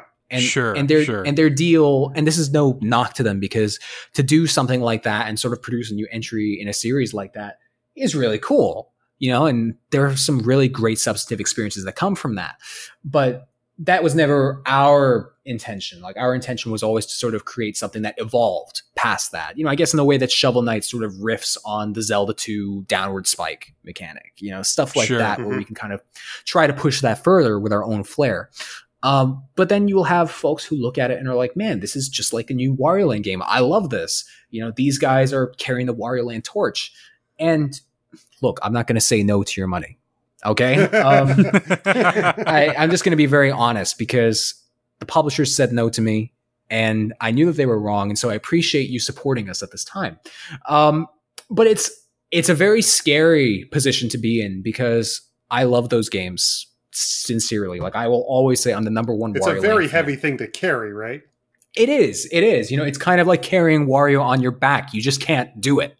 Um, so, you know, when you have uh, people kind of saying to you, "Hey, this is going to be like the Shovel Knight of Wario games," d- like, geez, that is that is a big weight to carry. You know, to kind of say, you know, so I do appreciate that a lot, and I appreciate that people entrust us with that because, uh, you know, I'm very keen to like the indie scene, and there have definitely been other games that have sort of tried to carry that and have Mhm. maybe diverged into other maybe Sonic influences or what have you. Um, and I'm great friends with all of them, by the way. Um, but to kind of sort of get that crown of thorns put atop us, uh, is it's both an honor and extremely terrifying, and also please see our game for more than that. You know, it's it's a, it's it's a Right. it's a bunch of mixed emotions. I will never say no to it, of course. You know, and uh, if if that leads to a Mercury Steam situation and Nintendo calls us up and says, "Hey, we want you to make the Virtual Boy Wario Land remake, or we There want you you to go. make we want you to make Wario Land Dread," then like, dude, yeah, like I will take it. I will take it. I think being associated with that, there's nothing wrong with it, but it's just, uh, it's it's mixed emotions. I will say.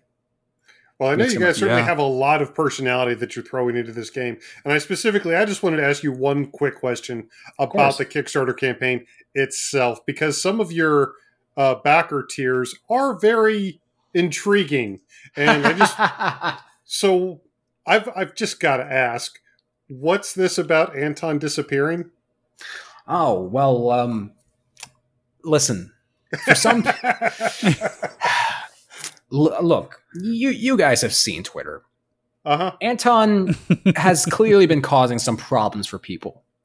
You know, there are people who just, particularly with Anton Ball, Antonblast, we didn't see so much of this, but Anton Ball got a lot of derision. You know, a lot of people were Mhm. very angry at Anton for some reason. I'm like, dude, it's an arcade game.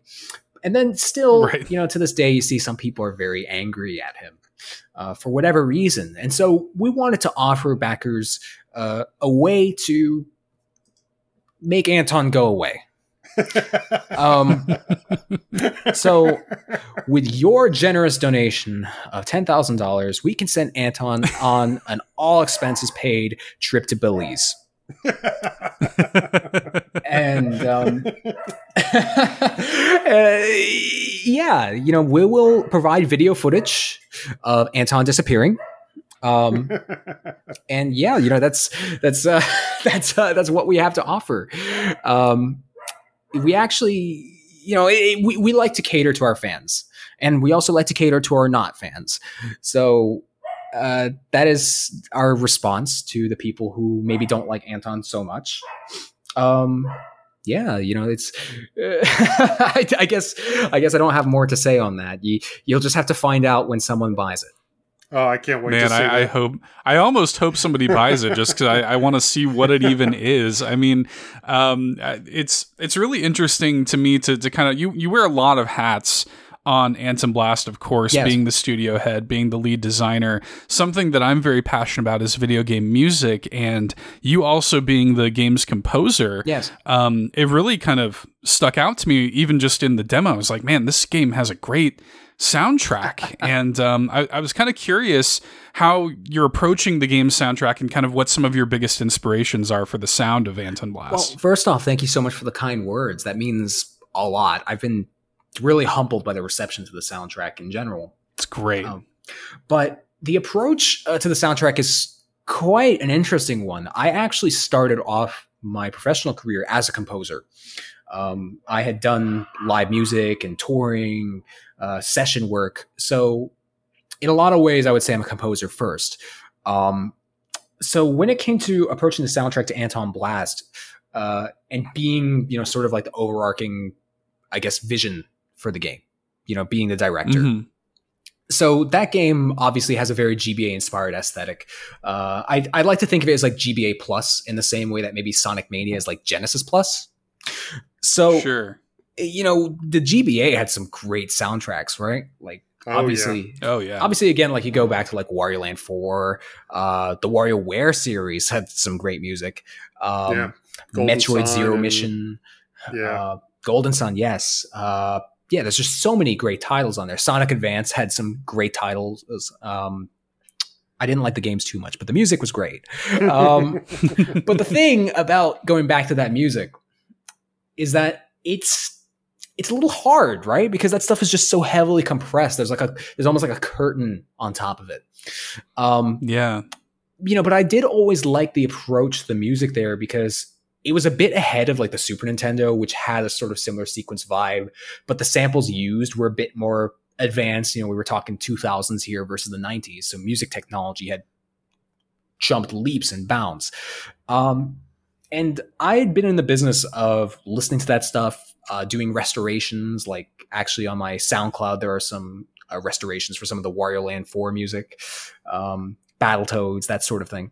Nice. So because I'd been doing that for a few years, I'd amassed this collection of sample CDs and vintage hardware, basically the same stuff that guys like Koji Kondo or Ryoji Yoshitomi or David Wise, Yeah. you know, Josh Mancell, you know, the same sort of sounds that they were using, just the original source stuff before it was compressed to fit on a GBA cartridge.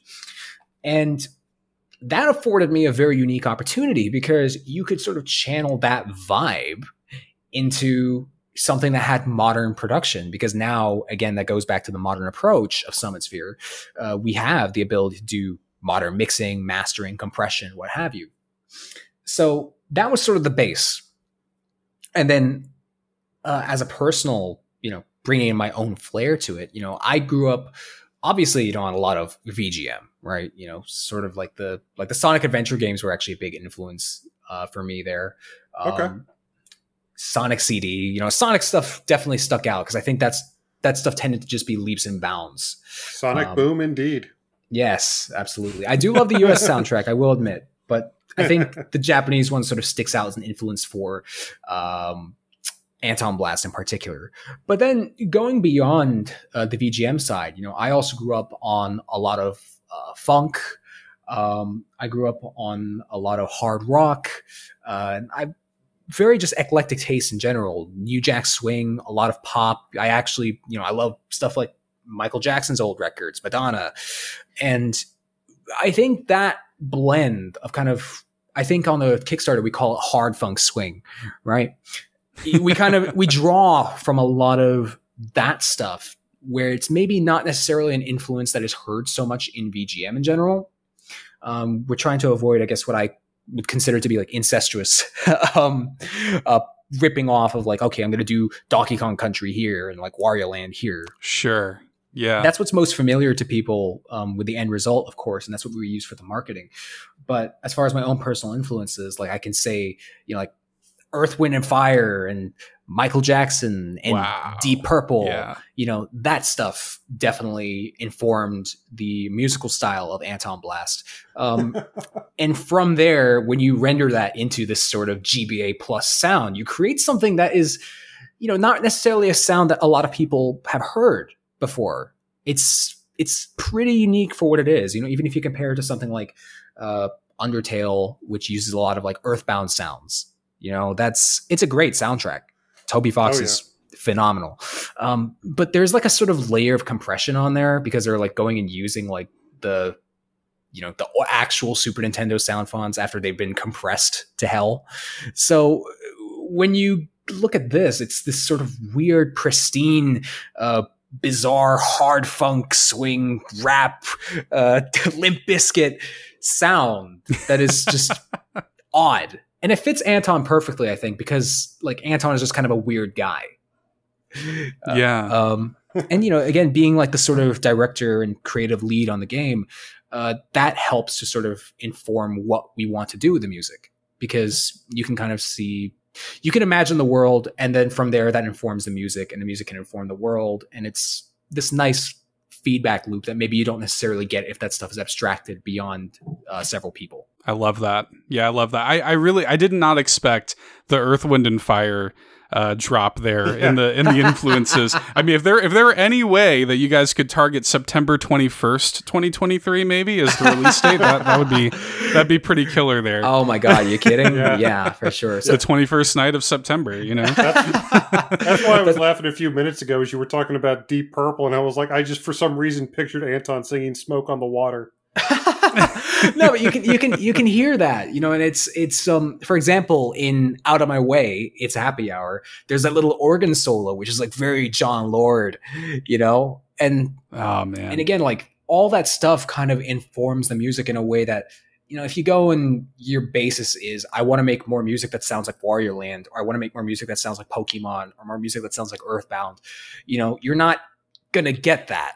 You're not gonna get that sort of depth that uh, just drawing from the end result of those games will give you. So yeah, you know that that stuff really informed the process. And me just being a boomer in my music taste, I think definitely, uh, definitely push that forward. Yeah, well, I mean, obviously the, the music is is awesome, but another thing that I think really stands out about the game is the the visual style. I mean, you guys have taken this hand drawn approach. Um, you, you've I'm, I'm just reading this off of the Kickstarter page. Hand animated at high resolution, then manually pixelated down with tender, loving care. I mean, Yep. that's got to be such an intensely laborious process. What what was the kind of uh, thought process behind going with that visual style versus traditional sprite work? Oh, for sure, for sure. It is extremely arduous because you're basically talking three layers of work, you know? Yeah, So it's an interesting thing because as a studio, we actually, you know, we've pitched for many different uh, third party IP as well. And a number of those third party IP, uh, their older titles had processes that informed uh, our artistic direction here. Um, and this is not one of those games, but uh, Earthworm Jim was a game that had Yeah. actually used a process very similar to ours, where they had drawn their animations on full uh, Disney style cells Yep. and then shrunk them down, rasterized them, did the coloring and polish. And that game to this day is still like a massive artistic showcase. And our thought process there uh, versus just going and like hand pixeling stuff was, you know, I perceive Anton especially as being like this. Obviously, again, you know, you have like your Wario Land influence and all this, but I also perceive Anton as this sort of Looney Tunes esque character. Like he's very Taz. Um, you know, if you look Sure. at like his Yeah. build and Yeah, his expressions, very Yosemite Sam. Um, so you don't really. It, it's a lot harder to get that sort of expression when you're just hand pixeling because stuff just sort of gets compressed. Uh, stuff is just very, you know, it, the Antonblast sprites are pretty small. Our resolution is uh, barely even 240p. So to get that sort of same level of expression and detail uh, that we liked out of those cartoons and you know other you know just to get that big uh had to show off Anton's angry personality especially um sure. to just pixel the stuff by hand wasn't going to work so we had actually experimented with this process for our beat 'em up game that I referenced earlier and the intense thing about that or just the really cool thing about that that was just a sort of differentiator to other retro games uh, was just the fact that it allowed for this sort of degree of detail and fluidity um, that you didn't quite get, you know, or you know, like tweening stuff doesn't really quite lend itself to that degree of expression either. Um, and so we had gone with that knowing that it was going to be intense work, but the payoff was going to be huge. Um, yeah. Anton's moveset took a long time, and it's one of the reasons why I'm kind of dreading doing Annie's moveset next. um, because we basically have to go through that whole ringer again. Um, Annie is a little Yeah. bit nicer for us to look at than Anton, of course. Um, That's fair. She's just she's she's just a little nicer to us. Anton's just this crabby little uh, bugger, but um, you know, it's again, as I said, it's it's a laborious process, but the result definitely paid off because I don't think that there's another uh, indie game out there right now that looks like that. You know, even um, yeah. even the, there's a, another game called Pizza Tower, which I'm yeah. really Right. really good friends with a dev of um, and you know we uh, I, I i know what you're laughing at um, but uh, we're, we're very good friends i'm not going to get into it more than that but um, but um, even with that game which has this sort of ren and stimpy art style to it Mhm. that stuff is sort of hand pixeled. You know, it's got a larger overall resolution, and the pixel art style is just very dry, and it's it looks super cool and unique in its own way. But it's uh, I guess it's a different level of polish, right? Not better or worse, just different. Uh, so with Antonblast, for us to kind of do that sort of GBA plus thing with the hand drawn animations, uh, again, nothing really looks like that. It's a little bit different to your typical uh, Undertale esque or uh, typical indie platformer. It just it doesn't really happen, and even by AAA standards, it's it's different. so Very much so. It's very unique. yeah. for sure, it. for sure. We love it. We uh, we couldn't back it fast enough. I don't think. As soon as the Kickstarter uh, went live, we and we we played the demo a little bit early. Put a video up on our YouTube channel, and and people in the community are really excited about the game. Um, So you guys can check out the Kickstarter currently live. When does the Kickstarter end? You know, I believe we have 20 days left at the time of this recording. Uh, yes. Okay, am- June twenty first. Yes, that's June twenty first. It looks like That's it. Yeah. Yep. is the is the end date. So you got you have plenty of time to get over there and support Antonblast on Kickstarter. There's some awesome uh, backer rewards, everything from an Anton plush to uh, a physical art booklet and the soundtrack, early access to the game, being able to design your own mini game. I'm sure that's going to be an interesting process uh, for you guys. But um, and all the way up to the ten thousand dollar make Anton disappear reward. So we'll we'll have to see what happens there. um, so obviously we want to encourage everybody to go through there and stretch goals are already being hit. The game is fully funded. Yes. Um, we've already got Annie Blast unlocked.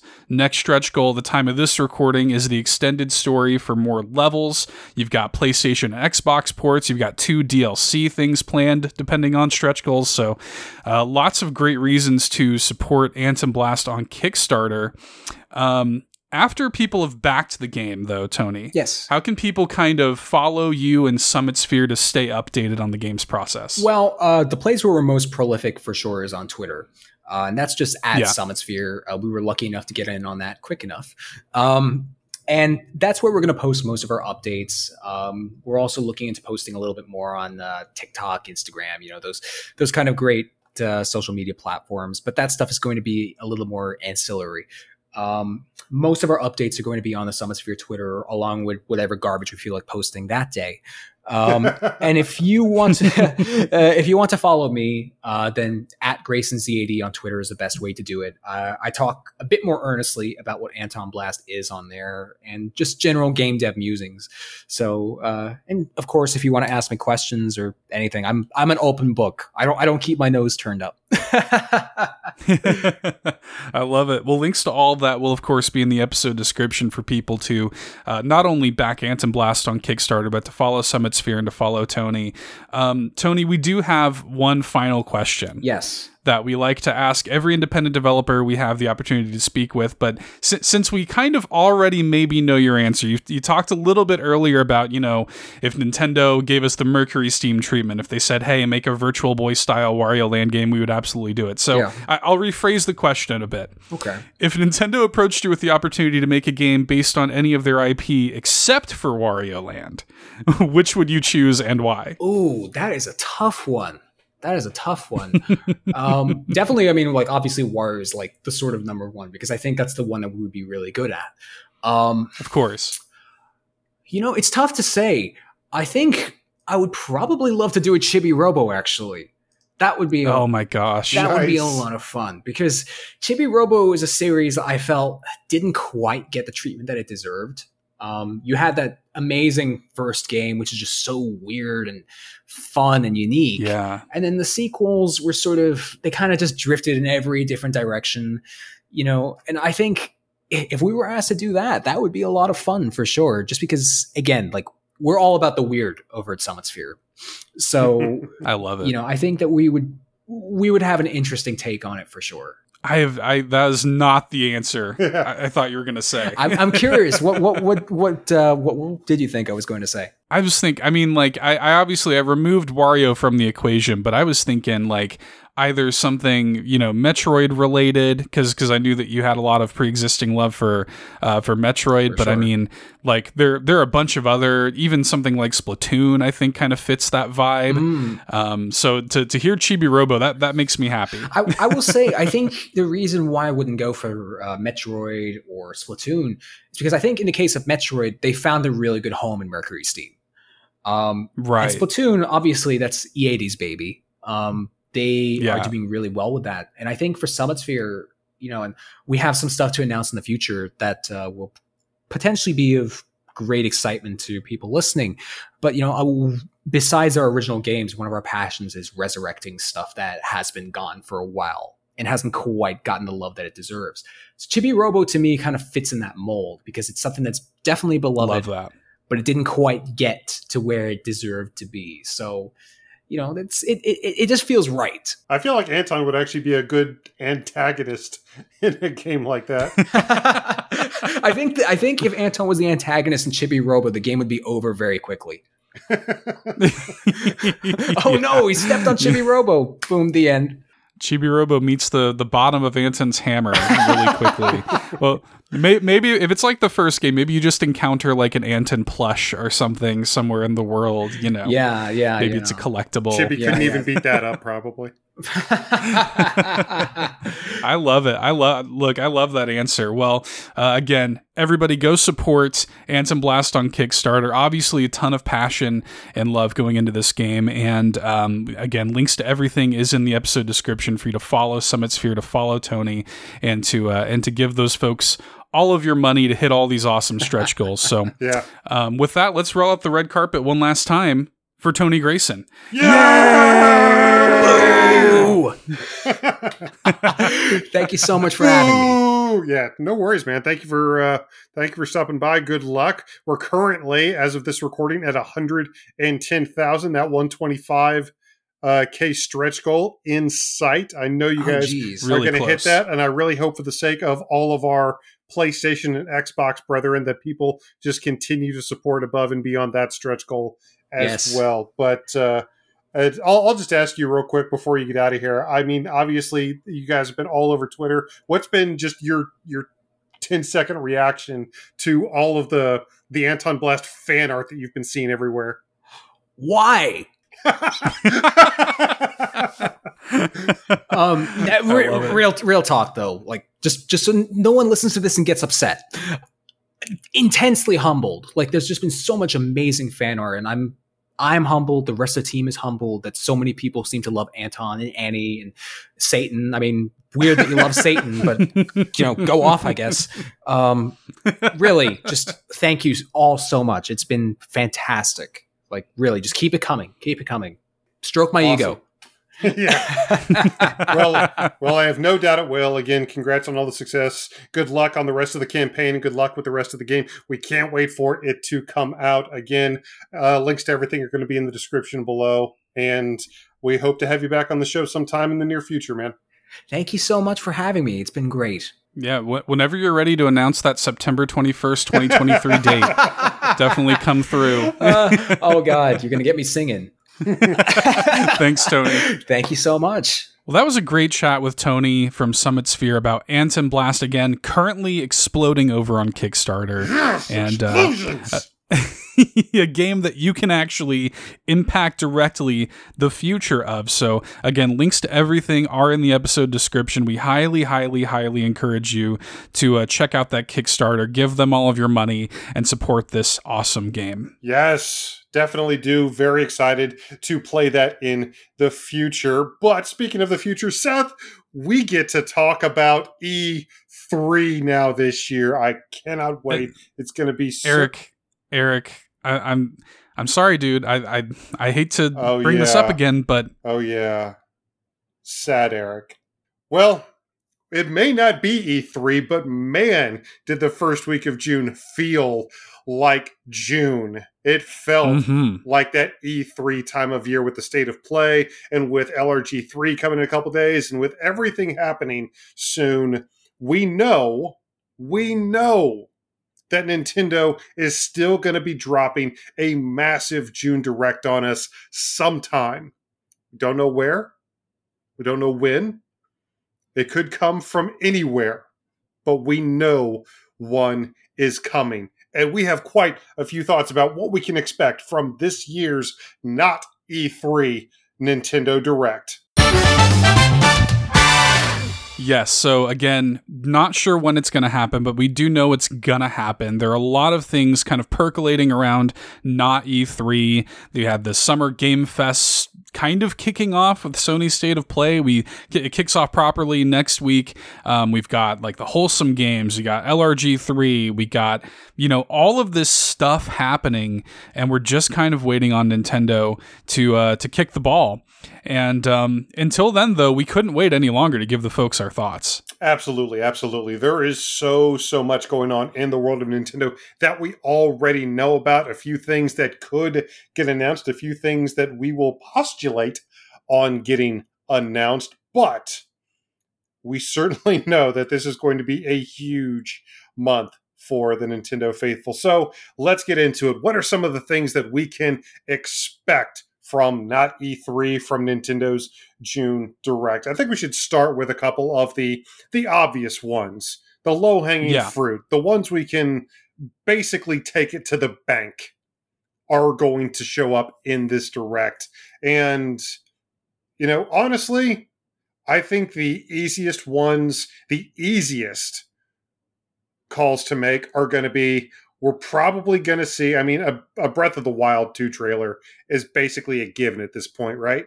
Yeah, I think so. I, I think that especially after the delay, um, I think Nintendo wants people to come away feeling positive about that game. Um, maybe a name reveal um, in this trailer, maybe finally kind of giving giving the fans a reason to think that the game is like real and coming.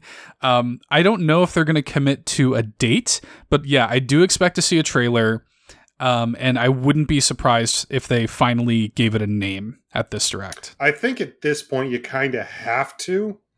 We've only seen a little bit of gameplay, and it's already been delayed until next year. It's already been delayed Yeah. out of holiday 2022 into next year. It wasn't even given a date when it was delayed, so it's clear that Nintendo still is a little unsure about when it's actually coming out. But I do think that especially if you have committed, at least tentatively, to an early 2023 date, we have got Yeah. to see some more of substance. That trailer, the last trailer we got for Breath of the Wild 2, looked really good.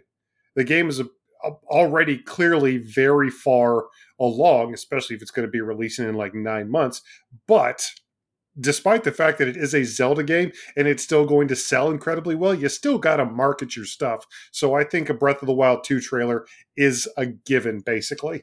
I think so too. And another thing that we should say, um, it's always weird to predict stuff for Nintendo because Nintendo is going to have almost certainly at least one other direct this year at some point. We're trying to target the not E3 June timeframe when we assume there's going to be one, but they're probably going to do one in September too. So I wouldn't be surprised to see it one way or the other, but you know, either way you slice it, yeah, I, I think that they kind of owe it to the fans to showcase Breath of the Wild 2 in some way. Yeah. And I don't think it's going to be in the direct proper necessarily, but I still Hmm. think that we're going to get a couple treehouse style streams from Nintendo. And considering so. that, and considering that Mario Strikers Battle League is about to come out, I would almost bet money that one of those treehouse style streams is going to be showing off the brand new Mario Strikers. Yeah, I could see it. Um, and there's you know there's a couple games that are like very sort of immediate. Um, with with Nintendo, Mario Strikers will have presumably just come out. It's Mhm. coming out next week on the 10th. Um, the new Fire Emblem, you know, will have been coming out. So like there's some kind of immediate games that uh, that they could show off, and then they'll probably show off something that they're going to announce during the E3 as well. Um, if if they wind up doing Treehouse stuff, I hope they do. I love that stuff. Yeah. And then, of course, we've got, obviously, like you said, we've got Fire Emblem and we've got Mario Strikers, but there's also a couple games coming out in just a few months, and we can definitely expect to see those at the Nintendo Direct. Of course, we are talking about Xenoblade Chronicles 3 and Splatoon 3. A couple trilogy capping games coming out in September, right at the tail end of summer. And I, again, those are two more that I think are basically a given for this direct. I think so too. I think uh, for Splatoon 3 specifically, I know we have that September, I think 9th, I think it's September 9th release date. Um, but I I really feel like we still haven't seen all that much of Splatoon 3. Like really kind of give me a taste of the story um, and maybe showcase something that's going to make this game feel truly new. I think a lot of people are getting a little bit of sameness from Splatoon 3. So I would love to see a Splatoon 3 trailer here. I think it's practically a given, and I would like to see them show off something actually new about Splatoon 3. Not just more salmon run, not just more multiplayer. Show me something new.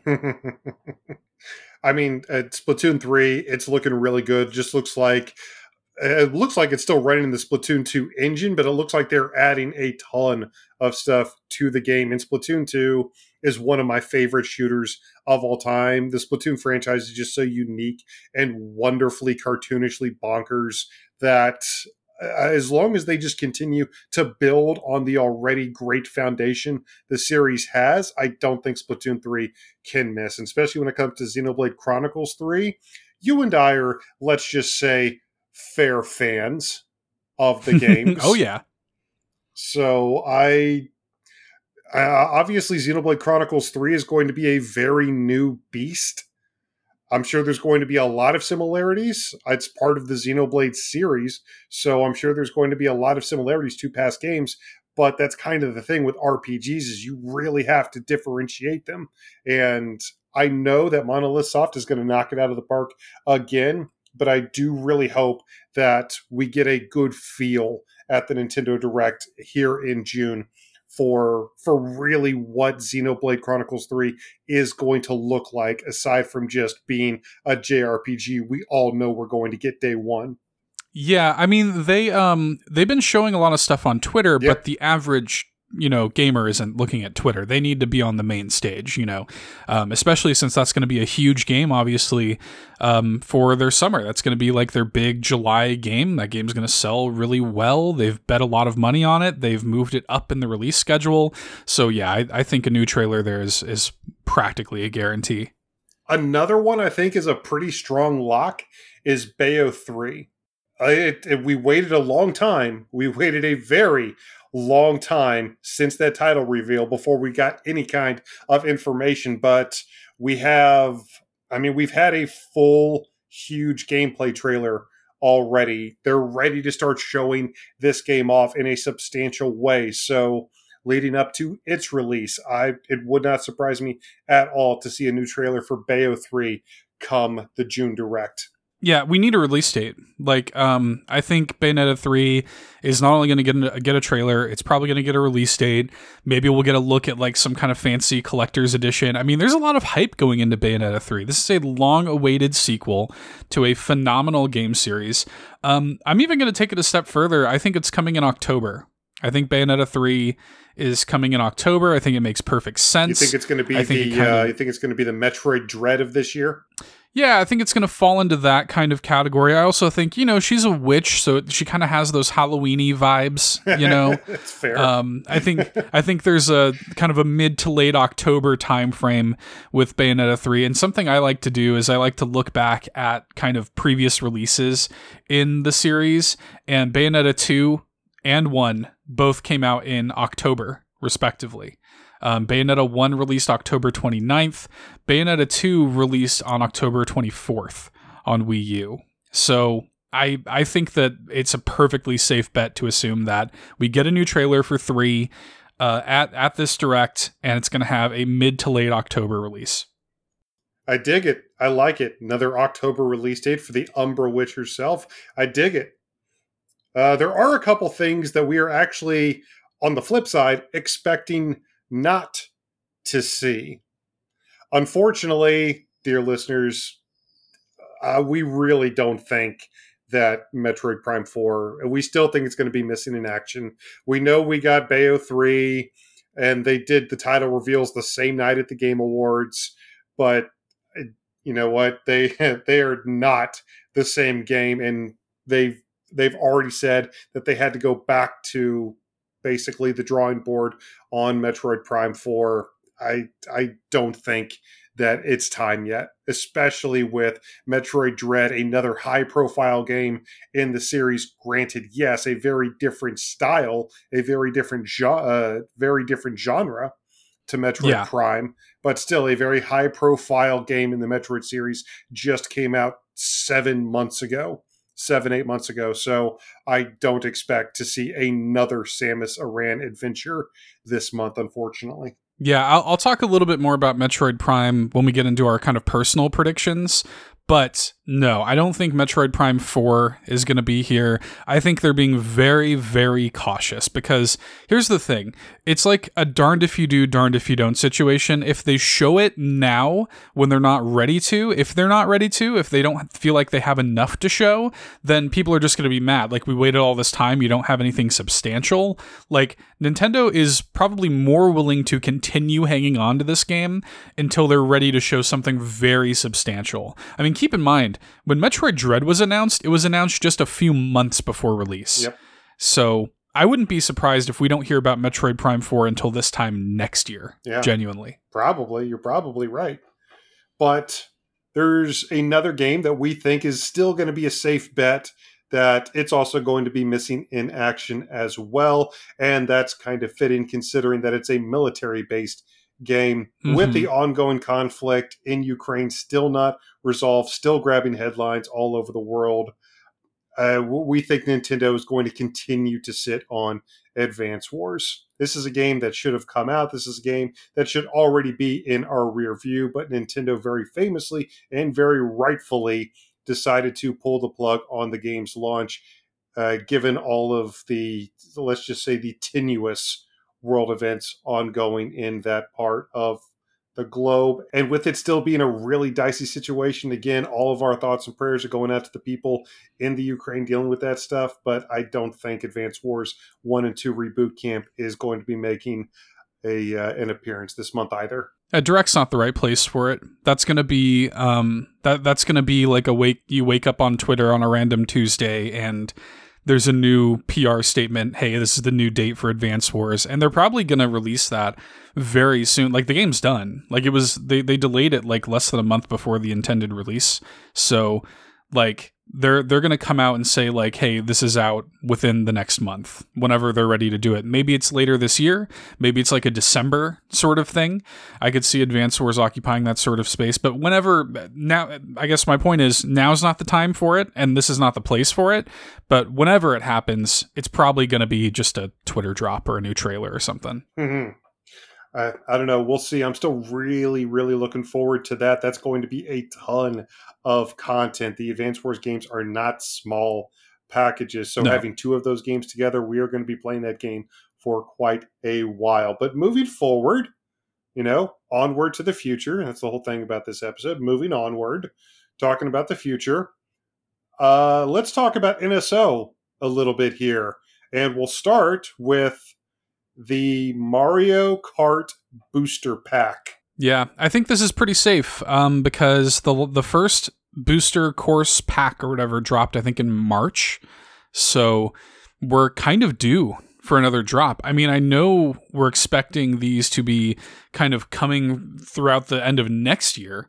Um, but still, it does it does kind of feel like you want a cadence of like every few months release a new course pack. So yeah, I do sort of expect to see that um, here, and maybe even a shadow drop. I, I think is not out of the question. Yeah, I was kind of thinking a Shadow Drop as well because I mean that's the whole point of the booster pass is continuing uh, to continue to sell more copies of the game and continuing to sell Mhm. more expansion packs. You're going to have a massive audience watching this Nintendo Direct this month and what better way to get people to impulse buy something than to drop a massive new dose of content for it.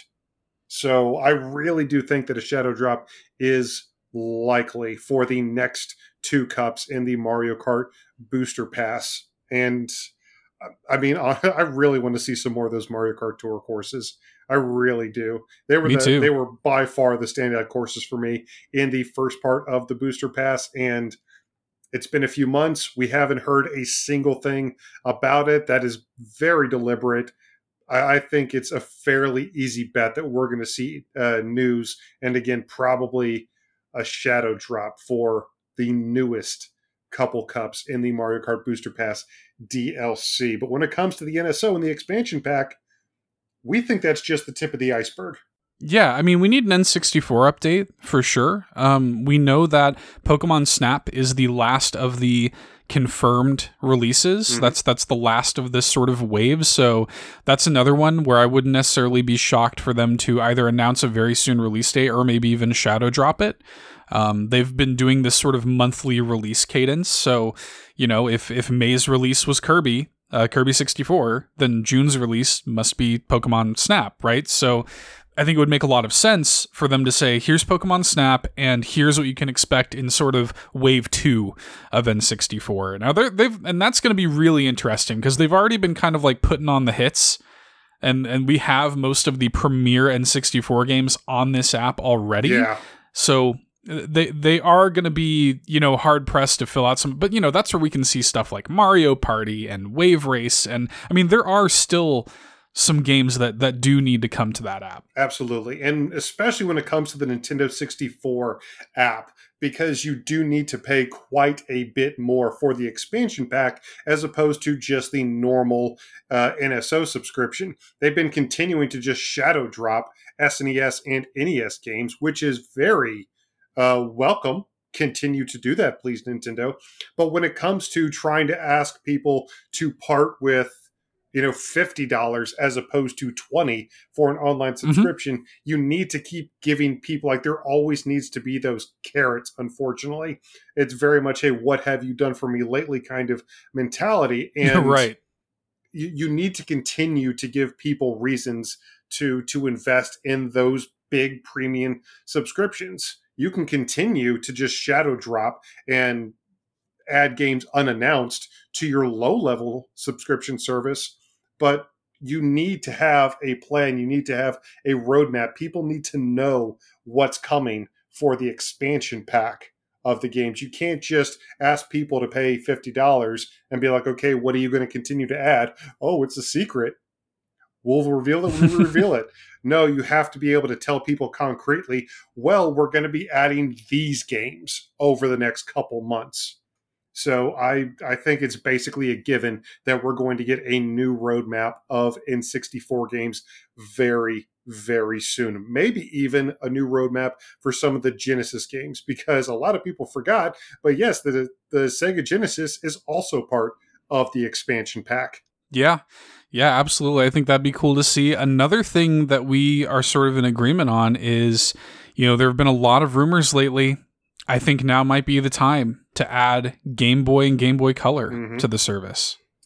I mean, especially with the Nintendo 3DS going away at the beginning of next year, no longer being able to buy and download those old virtual console Game Boy, Game Gear, Game Boy Color games. All of those classics are going to be removed from Nintendo's online storefronts. I mean, it really is coming up on the perfect time to start adding those in to the Nintendo Switch. It makes way too much sense. And those, you want to talk about a roadmap, a carrot on a stick to get people to buy the expansion pack? A lot of those will get people to buy the expansion pack. Here's my hot take. I actually don't think that Game Boy Game Boy Color is expansion pack. I think they add that to the standard service.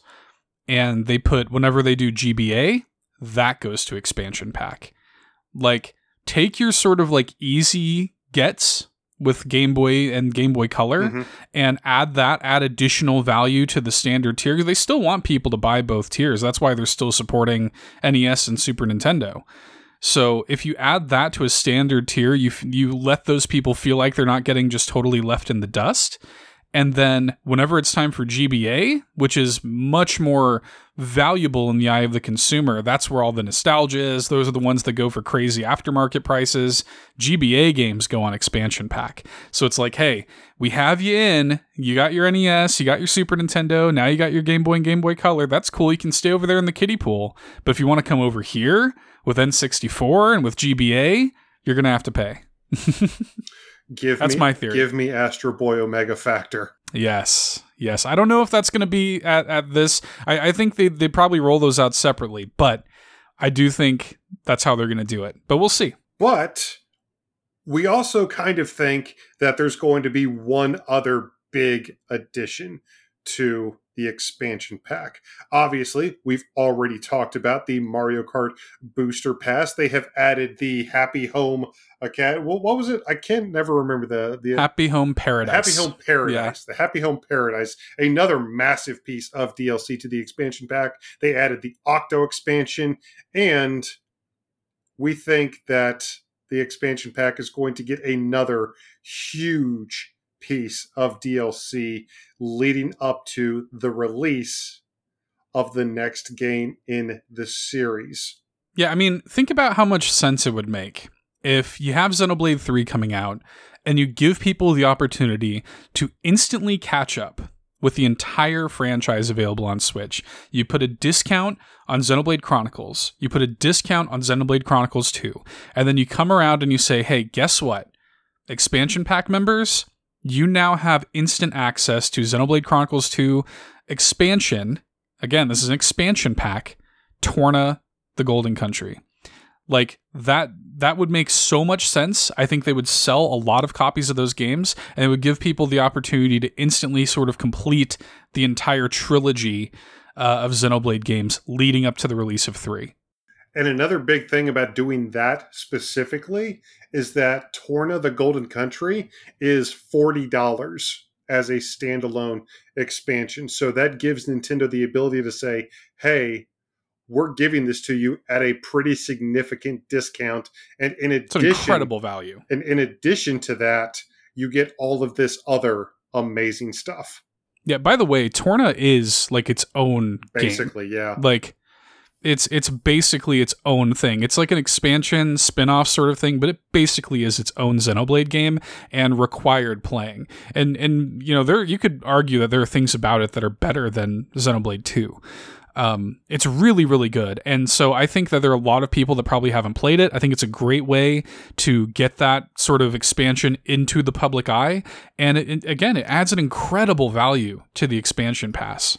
I, I think it would be very smart for them to do that. Now it is basically a standalone game with Torna. You don't actually need Xenoblade Chronicles 2 to play it, but But you should still play yeah. Xenoblade 2. but yeah, you should absolutely still play Xeno. Just do be aware, especially if you're on the younger side, that women don't look like that in real life, kids. that is true. That is true. But we've talked about some of the more like safe predictions, some of the things that we we agree are probably safe bets, Yeah. things that we expect to see. But how about we get into some personal ones? How about we get a little bit crazier? Let's get nuts. Everyone's like, yeah, this is all fine and dandy. What's the juicy stuff, Seth and Eric? Give me the juice. Yes. What's the tea? All right. I'm gonna I'm gonna start with something that I think is still relatively safe. I feel like it's relatively safe. Uh, I I really think that despite despite them not tweeting about it also coming to the Nintendo Switch when it was revealed at the state of play, I do think we are getting Tunic, and I think it's going to have the same release date as the PlayStation version. We're getting Tunic on the Nintendo Switch. It's going to be this year's Death's Door. Yeah, I completely concur. I don't know if it's here. I don't know if it, maybe it's more appropriate for a the the September direct or maybe like an August Indie World showcase, but I do agree with you. I, I think Tunic is coming to the Nintendo Switch on September 27th. And maybe it's not even shown off in the Nintendo Direct itself. Maybe it's at Day of the Devs. Also possible. Yeah, I could I could definitely see that. Um, I actually have a prediction related to Day of the Devs. So I'm gonna pull out my my Charlie Day conspiracy whiteboard real quick, and I'm just gonna throw this out into the ether. You all know Neon White is maybe my most anticipated game of the year currently. Um, I'm so hyped for Neon White, and I have a theory. I think I know when the game is releasing. Um, they have been kind of ramping up the sort of marketing for Neon White. They've been revealing the voice cast, which 90% of which I knew just by hearing it playing the demo. But they've been revealing the voice cast over Twitter. They're kind of gearing up towards Day of the Devs, and I do think they're going to announce this release date at Day of the Devs with a new trailer. Um, I think that release date is June 24th, and here's why. They currently have on Steam, this is not present on the Nintendo Switch, but on Steam, you can currently wishlist the game and even pre purchase the game, and there is a pre order window discount. Okay. People have asked them on Twitter, when does the discount end? And they said it's through June 23rd. So, oftentimes with the Nintendo Switch, you'll have games go up for pre-order and they have a discount associated to the pre-order where after the full game comes out it goes back to standard price right so I think when when we get Day of the Devs on June 9th, they announce the release date, pre-orders go live, you get a discount up through June 23rd, and then what's June 24th? It's a Friday. It's release day, right? So I, I think it makes perfect sense. June 24th, neon white, release date announced at Day of the Devs on June 9th. Take it to the bank. I don't know. there, there's been a lot of stuff, especially when it comes to indie games, and a lot of rumblings about release dates. There was something that made me think that the actual June Direct itself is going to happen or could potentially happen on the 16th because of Right. all of the rumors swirling around about uh, TMNT Shredder's Revenge. Right. So that would be a fantastic shadow drop for Nintendo if they could shadow drop it from their show. And there's a ton of rumors swirling around that TMNT Shredder's Revenge is releasing on the 16th. So not necessarily a game prediction, but maybe a potential prediction of when the direct itself is happening. So that would be very interesting. And it would give people just enough of a cool down from everything else to be really ready for the piece de resistance, for the real cherry on the June explosion of Summer Games news. Yeah, Nintendo always goes last. So we already know we have Xbox and Bethesda happening on, I think, Sunday the 12th. Mm-hmm. Um, so Nintendo always goes after everybody else. I think the 16th makes perfect sense. I do too. Um, if I'm going to go for another sort of crazier prediction, um, this is kind of going in in line with NSO. We've already talked a lot about NSO. Um, again, we we sort of predict Pokemon Snap coming out in June. Here's the next wave of N64 games. I think one of the games in the next wave is GoldenEye. That's what I think. Really? That's that is a legal hornet's nest. It is, um, although we do know that GoldenEye for Xbox has been it like it's a thing. There are achievements for it. Mhm. There are screenshots of it. Um, they just had that whole snafu in Germany, you know, kind of taken care of. Um, I think they're sitting on it and waiting for the right time. Um, Nintendo and Xbox have been friendly for a while. Mhm. I'm not going to get as crazy as I did last year and predict XCloud coming to Switch. However, I do think there's there's plenty of handshaking between the Xbox and Rare stuff. We obviously have Banjo on the service. Um, I think that's going to continue, and I think the perfect way to sell people on expansion pack is to say, "Hey, you remember that nostalgic shooter? It's coming out in July. We're going to have Pokemon Snap for June. We're going to have GoldenEye in July." Which that just sounds good, doesn't it? GoldenEye July. have that out in July with online multiplayer.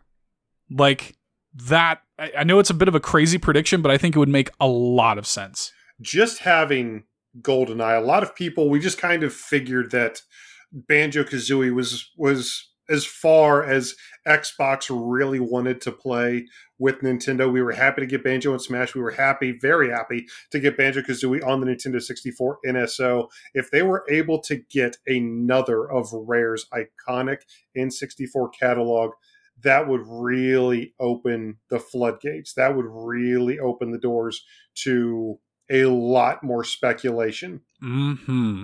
Golden Pro controller too. Let's go. and have a whole nother generation of school age kids like stupid Oddjob. oh yeah. Oh yeah. Oh, I would be like GoldenEye doesn't super hold up today, but everybody would be playing GoldenEye. Yeah. Everybody would be playing GoldenEye. It doesn't hold up as well, but it's still there's there's there, there's still a quality to it that timeless well i don't want to say timeless necessarily because again the gameplay hasn't really aged too well but the It's nos- nostalgia, the man. nostalgia yeah Yeah. the absolute nostalgia factor it is strong strong with goldeneye still oof but another one that i am and i don't even feel like this is really going out on a limb because there's a game that a lot of people seem to have forgotten about that is still slated for release in this calendar year that we don't even have a date for yet if it was going to be delayed Nintendo would have done it prior. They would have done it comfortably before June so that people could have come to grips with it. If it was going to get delayed, it would have already been delayed. But no, Mario plus Rabbids 2 Sparks of Hope is still releasing this calendar year. We are getting a date for that during the June Direct. We are getting another big gameplay trailer, and we are getting a date for Mario plus Rabbids 2 this month. Yeah, I think that's another really good candidate for Treehouse for Treehouse Live. Yeah, um, to have Mario plus Rabbids on there. Um, I, I think, yeah, I think you're absolutely right. I think it's getting dated. Um, Ubisoft is not doing, they, they announced this past week, they're not doing their own E3 press conference or anything. Um, so it makes sense to piggyback with Nintendo on this one.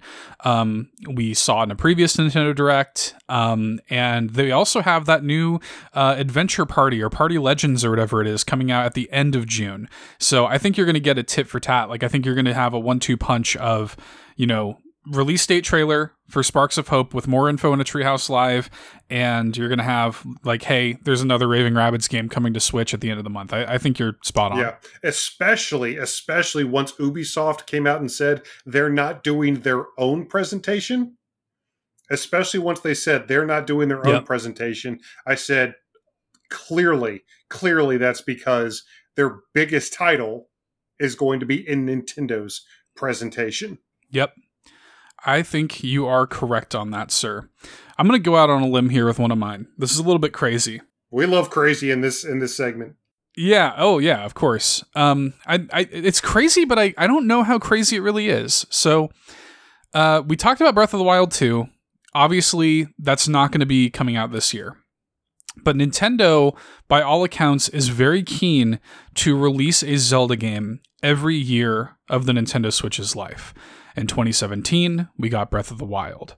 In 2018, we got um, we got Hyrule Warriors. Right. We got Link's Awakening in 2019, along with Cadence of Hyrule. In 2020, we got Age of Calamity.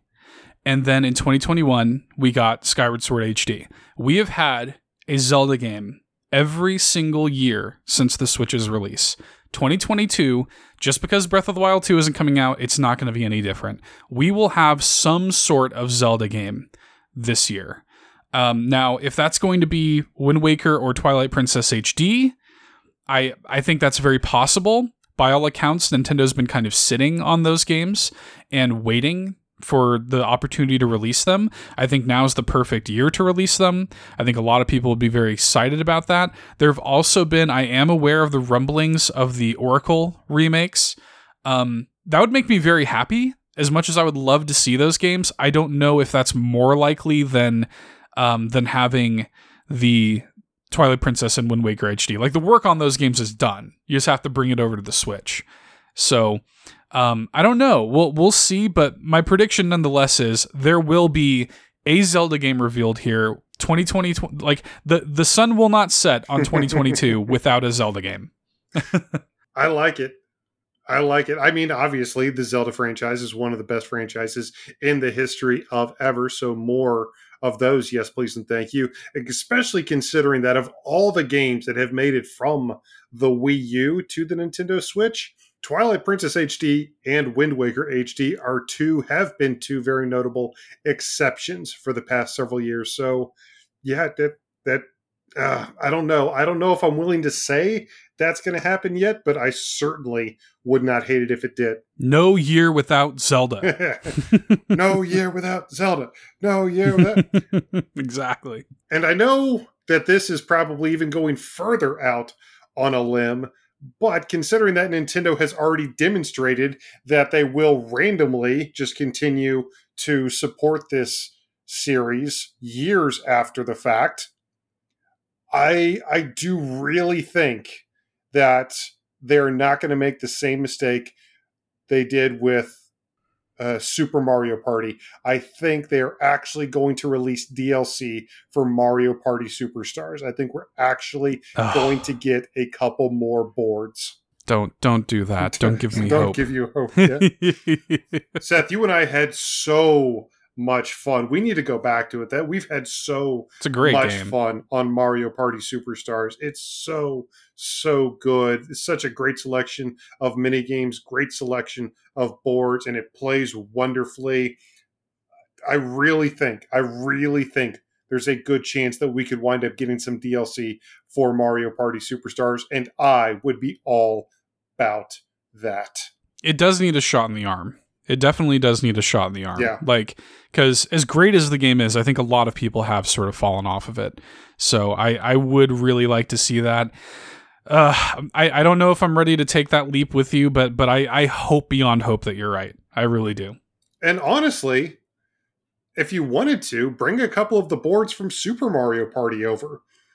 Those were some really good Yeah. boards. I really liked them. I'd be down for that.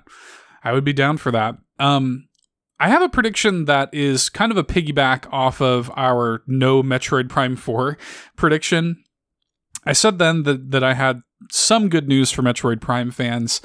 I think that uh, there have been a lot of rumors percolating about a remake of the first game. November 18th is the 20th anniversary of that first Metroid Prime game on the Nintendo GameCube.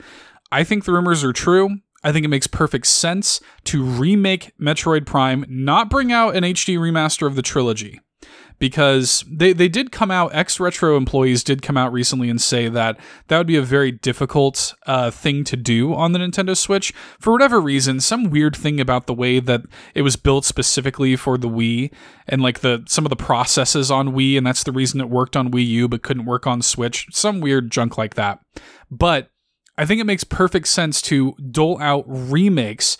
They, they've got like a new Metroid Prime remake engine and do remakes of each Metroid Prime game leading up to the release of Metroid Prime, uh, Prime 4 because you can get $60 out of us by releasing these remakes each time. Literally, you could do Metroid Prime remake, here's 60 bucks. Metroid Prime 2 remake next year, here's 60 bucks.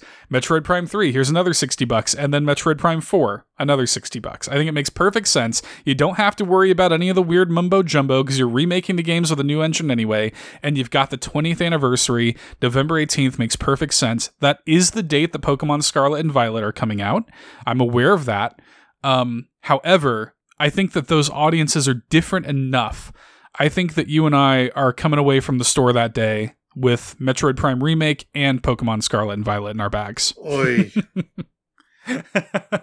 like this like this year wasn't going to be busy enough for us already. Like we weren't already going to have enough Mhm. games to review. Oy. And it wouldn't be E3 or not E3 predictions if we weren't at least going to talk about some series, some franchises that could finally be resurrected by Nintendo. As as crazy as it is to think, folks, we're already in the Nintendo Switch's sixth year.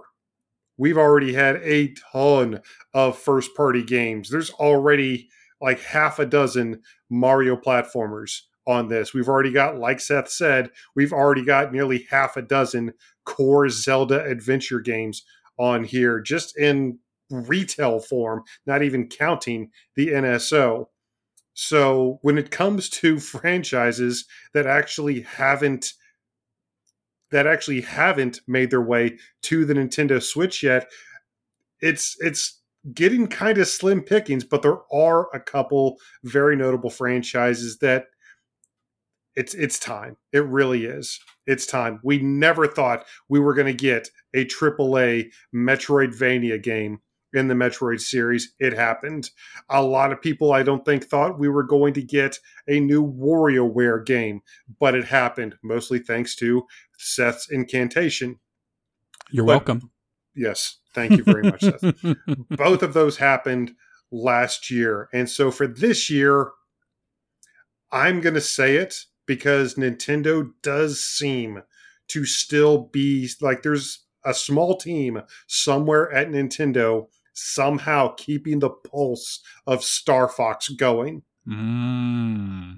Whether it's making sure that Star Fox 2 gets out on the uh, SNES Classic, whether it's making sure that Star Fox gets added to the NSO, whether it's trying whatever they can with the Star Fox formula to continue to get console releases, like with Star Fox Adventures and Star Fox Zero. There is a small team of people at Nintendo that are keeping Star Fox alive. And I think after six years, here in the sixth year of the Switch, I honestly think we're going to get a new Star Fox game announced.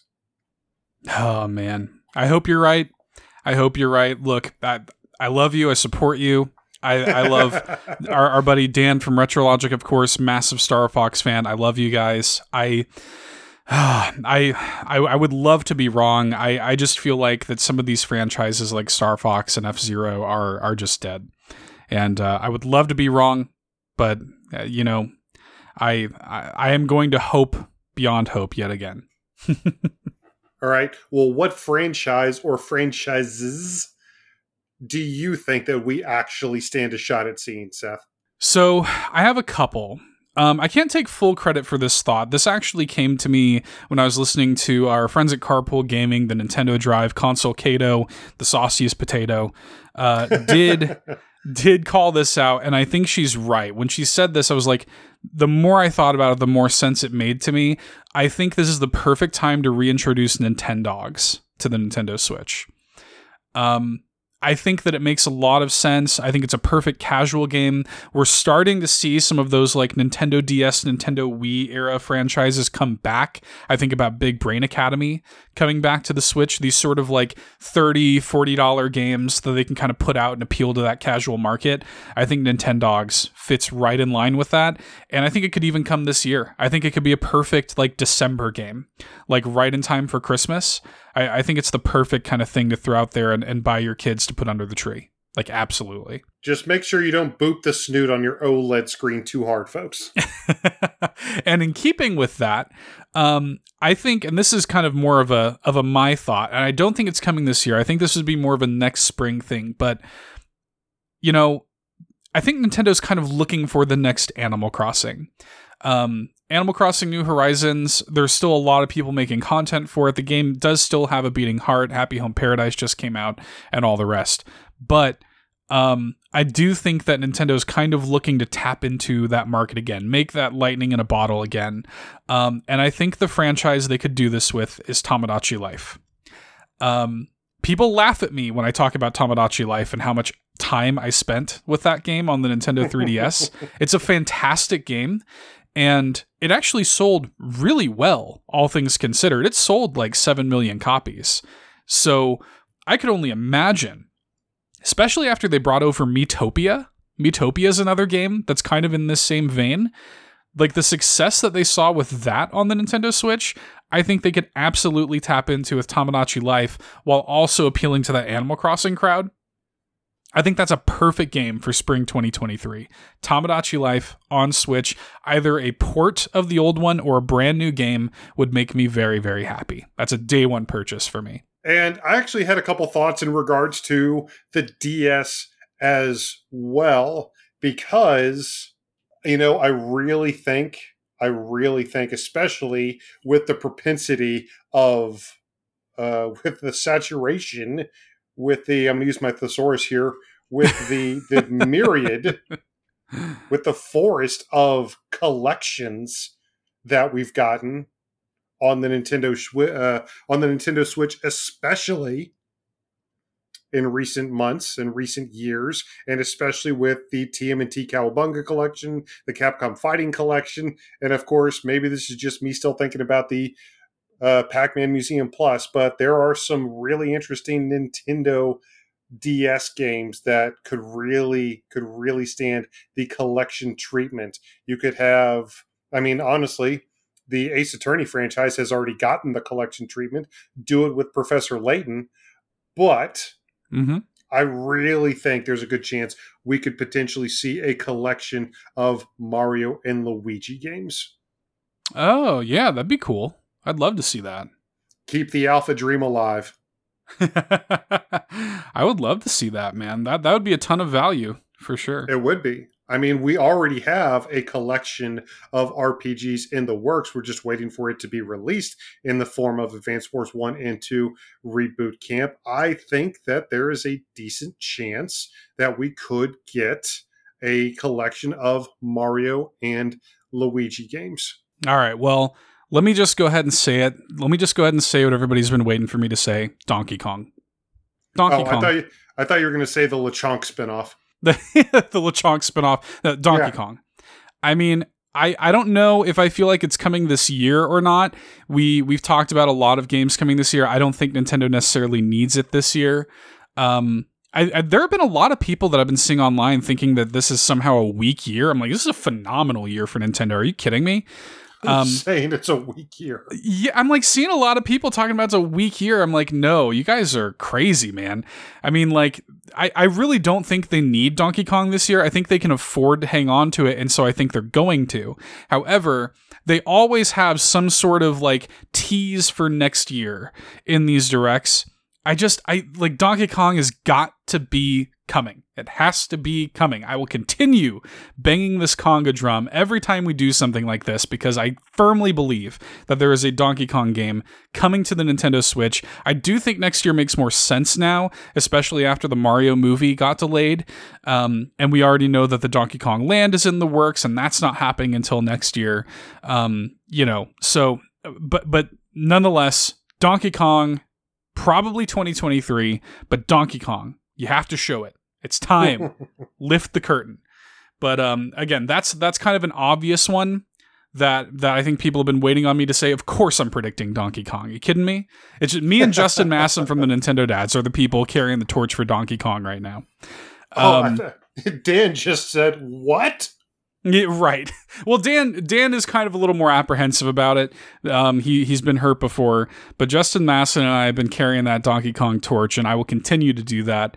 Um, you know, what whatever the whatever the case may be, I, I will die on the Donkey Kong hill. But I do have a little bit of a, I guess, crazier prediction that I think is also good for next year. Pikmin Four. I think we get a tease for Pikmin Four, a full proper sequel to Pikmin 3 coming in 2023. Um, I think that it's time. I think Pikmin 3 Deluxe did well on Switch. Pikmin 3 Deluxe was like instantly the best selling game in the series. I think there's a lot of love internally still for Pikmin between Pikmin Bloom, between the hidden Pikmin at Super Nintendo World. Like, there is a very healthy beating pulse for Pikmin. I know a lot of people like to act like Pikmin is some dead franchise. It's not, folks. Um, I and you know we've known that Pikmin 4 has been in development. Miyamoto talked about it openly, like years ago, that Pikmin 4 was in development. We just haven't seen hide nor hair of it. So I think it's time. I think Pikmin 3 was a really good excuse to kind of like get the, you know, kind of grease the the wheels over there at that development studio and um, and I think it's time. I think Pikmin 4 is coming to the Nintendo Switch next year, and I think we get a teaser trailer for it at the not E3 Direct. I could see it. Pikmin 3 Deluxe. You and I did a review of that game. We both really enjoyed it. I there were some really really cool new modes that they added. They added in all the DLC from Pikmin 3. The bingo mode was super fun. The Christmas theme levels were super cool. I would be more than happy to jump back into the alien world of actually Earth. Yeah, a 4 that I think we're actually going to see. Pikmin yeah, 4. fair enough. Fair enough. But here at the end, I've just got one last. I'm going to go so far out on a limb. I'm probably just going to walk right off the tree with this. But you know what? Let's do it. Let's do it. It's E3. Let's go all in. There's a company that has, in the past couple years, become a force within this industry. It has been forging more and more high profile partnerships. It seems like every month they've got a brand new project, a brand new partnership that is taking them to even greater heights. So much so that this year they opened up their very first brick and mortar location. They've worked with Konami, they've worked with Double Fine, they've worked with WayForward. I I honestly think at this point limited run games has some type of partnership with Nintendo in the works and I would not be surprised to see it revealed at LRG3 here in a couple days. You are a madman, my friend. I know. I know. I know that's super far out on the limb, but again, Uh, just look at what LRG has done over the past couple years and the companies that they are consistently regularly working with now. They basically do all of Konami's physical releases at this point. Yeah, Star By the way, too. can- yeah. Yeah. By the way, can I get a Castlevania Advance physical, please? yeah, that'd be nice. But I I think I really do think that there is that there is going to be some type. I know Nintendo does all their own physical releases. I know that, but I do still think there is value added to a partnership with a company like LRG. So I don't know how. I don't know what it's going to encompass, but I do feel like there is a there is enough of a chance for me to throw my hat out there and say I think this could happen. Well, well, I guess we'll find out if they announce it at LRG three here in a few days. If that comes to pass, I, you just have to retire from predictions at that point. If that comes, It's- I retire. I officially retire. it's never going to get better than that. That'd be the greatest call in the history of E3 if I Yeah. were, if I were to call that. If I were to call that shot. yeah, I'll give it to you on that. But we've given you guys some some easy predictions, ones you can take to the bank if you're making your own bingo cards, some ones that are such sure things that you could probably use it as your free spot. But we've also given you some bonkers ones. But we're sure you have a couple predictions yourself. Let us know all of yours. Reach out to us on Facebook at All In Podcast. Reach out to us on Twitter at All In Podcast. Come over, join the conversation over on Discord. Let's talk about not E3 and get geeked and get excited for Nintendo's inevitable forthcoming June Direct. I cannot wait. I am super stoked. Uh, make sure to also follow All In, a Nintendo podcast over on iTunes, Google Play, Spotify, Anchor, and everywhere else because once that direct happens, you are definitely going to want to tune in to hear about all of the fallout. And you know what? Since June is basically gaming Christmas, you know what would be a great gift that you could give to us guys if you would drop some words over on iTunes, over on Podchaser and Audible. You can leave us five star written reviews, and on Spotify, you can leave us a beautiful five star rating. We would really appreciate it. We've got so much work ahead of us this month, and uh, we would really appreciate your kind words and reviews and help us uh, take over the Nintendo podcasting space. yes, yes. Uh, but we, regardless, we appreciate you guys. We appreciate each and every one of you who hang out with us, uh, who have hung out with us every week for these two years. Next week is our two year anniversary. So everybody who's hung out with us for these past two years, thank you all so, so much for hanging out with us and making us part of your weekly rotation. Namaste. Namaste. And don't forget, head on over to Kickstarter. Links are in the description to back Antonblast and uh, help them reach all their stretch goals and be a part of the future of this fantastic game. Uh, again, can't thank Tony Grayson enough for coming and hanging out on the show this week. And we want to send all of our love and support to that special, special game. And again, I mean, speaking of looking to the future, as you said, um, not only do we have all this stuff happening next week, we got Summer Game Fest kicking off, we got Day of the Devs, we've got Mario Strikers coming out. I mean, we definitely have to do a community game night um, Mhm. next week for that. Uh, and then, of course, we've got the Wholesome Games Direct on next Saturday. I mean, there's so, so much going on. And we have our two year anniversary in the midst of all of it. And Seth, could we potentially have something planned for that? I think we might. Uh, you know, episode 100 was a big blowout for us, of course, and so we we knew though that we did need to do something special, something we've been planning for a long time to coincide with our 2-year anniversary. All in is turning 2, and you're not going to want to miss next week's episode to find out what we're doing to celebrate. Ooh, nice tease. Going to be a great, great month, everybody. And we will certainly see you right back here next week. I have been When the Past Was Eric. And I have been Seth Splitter's Future Perfect. We'll see you all next week for the 2-year birthday. We love you very much. Bye.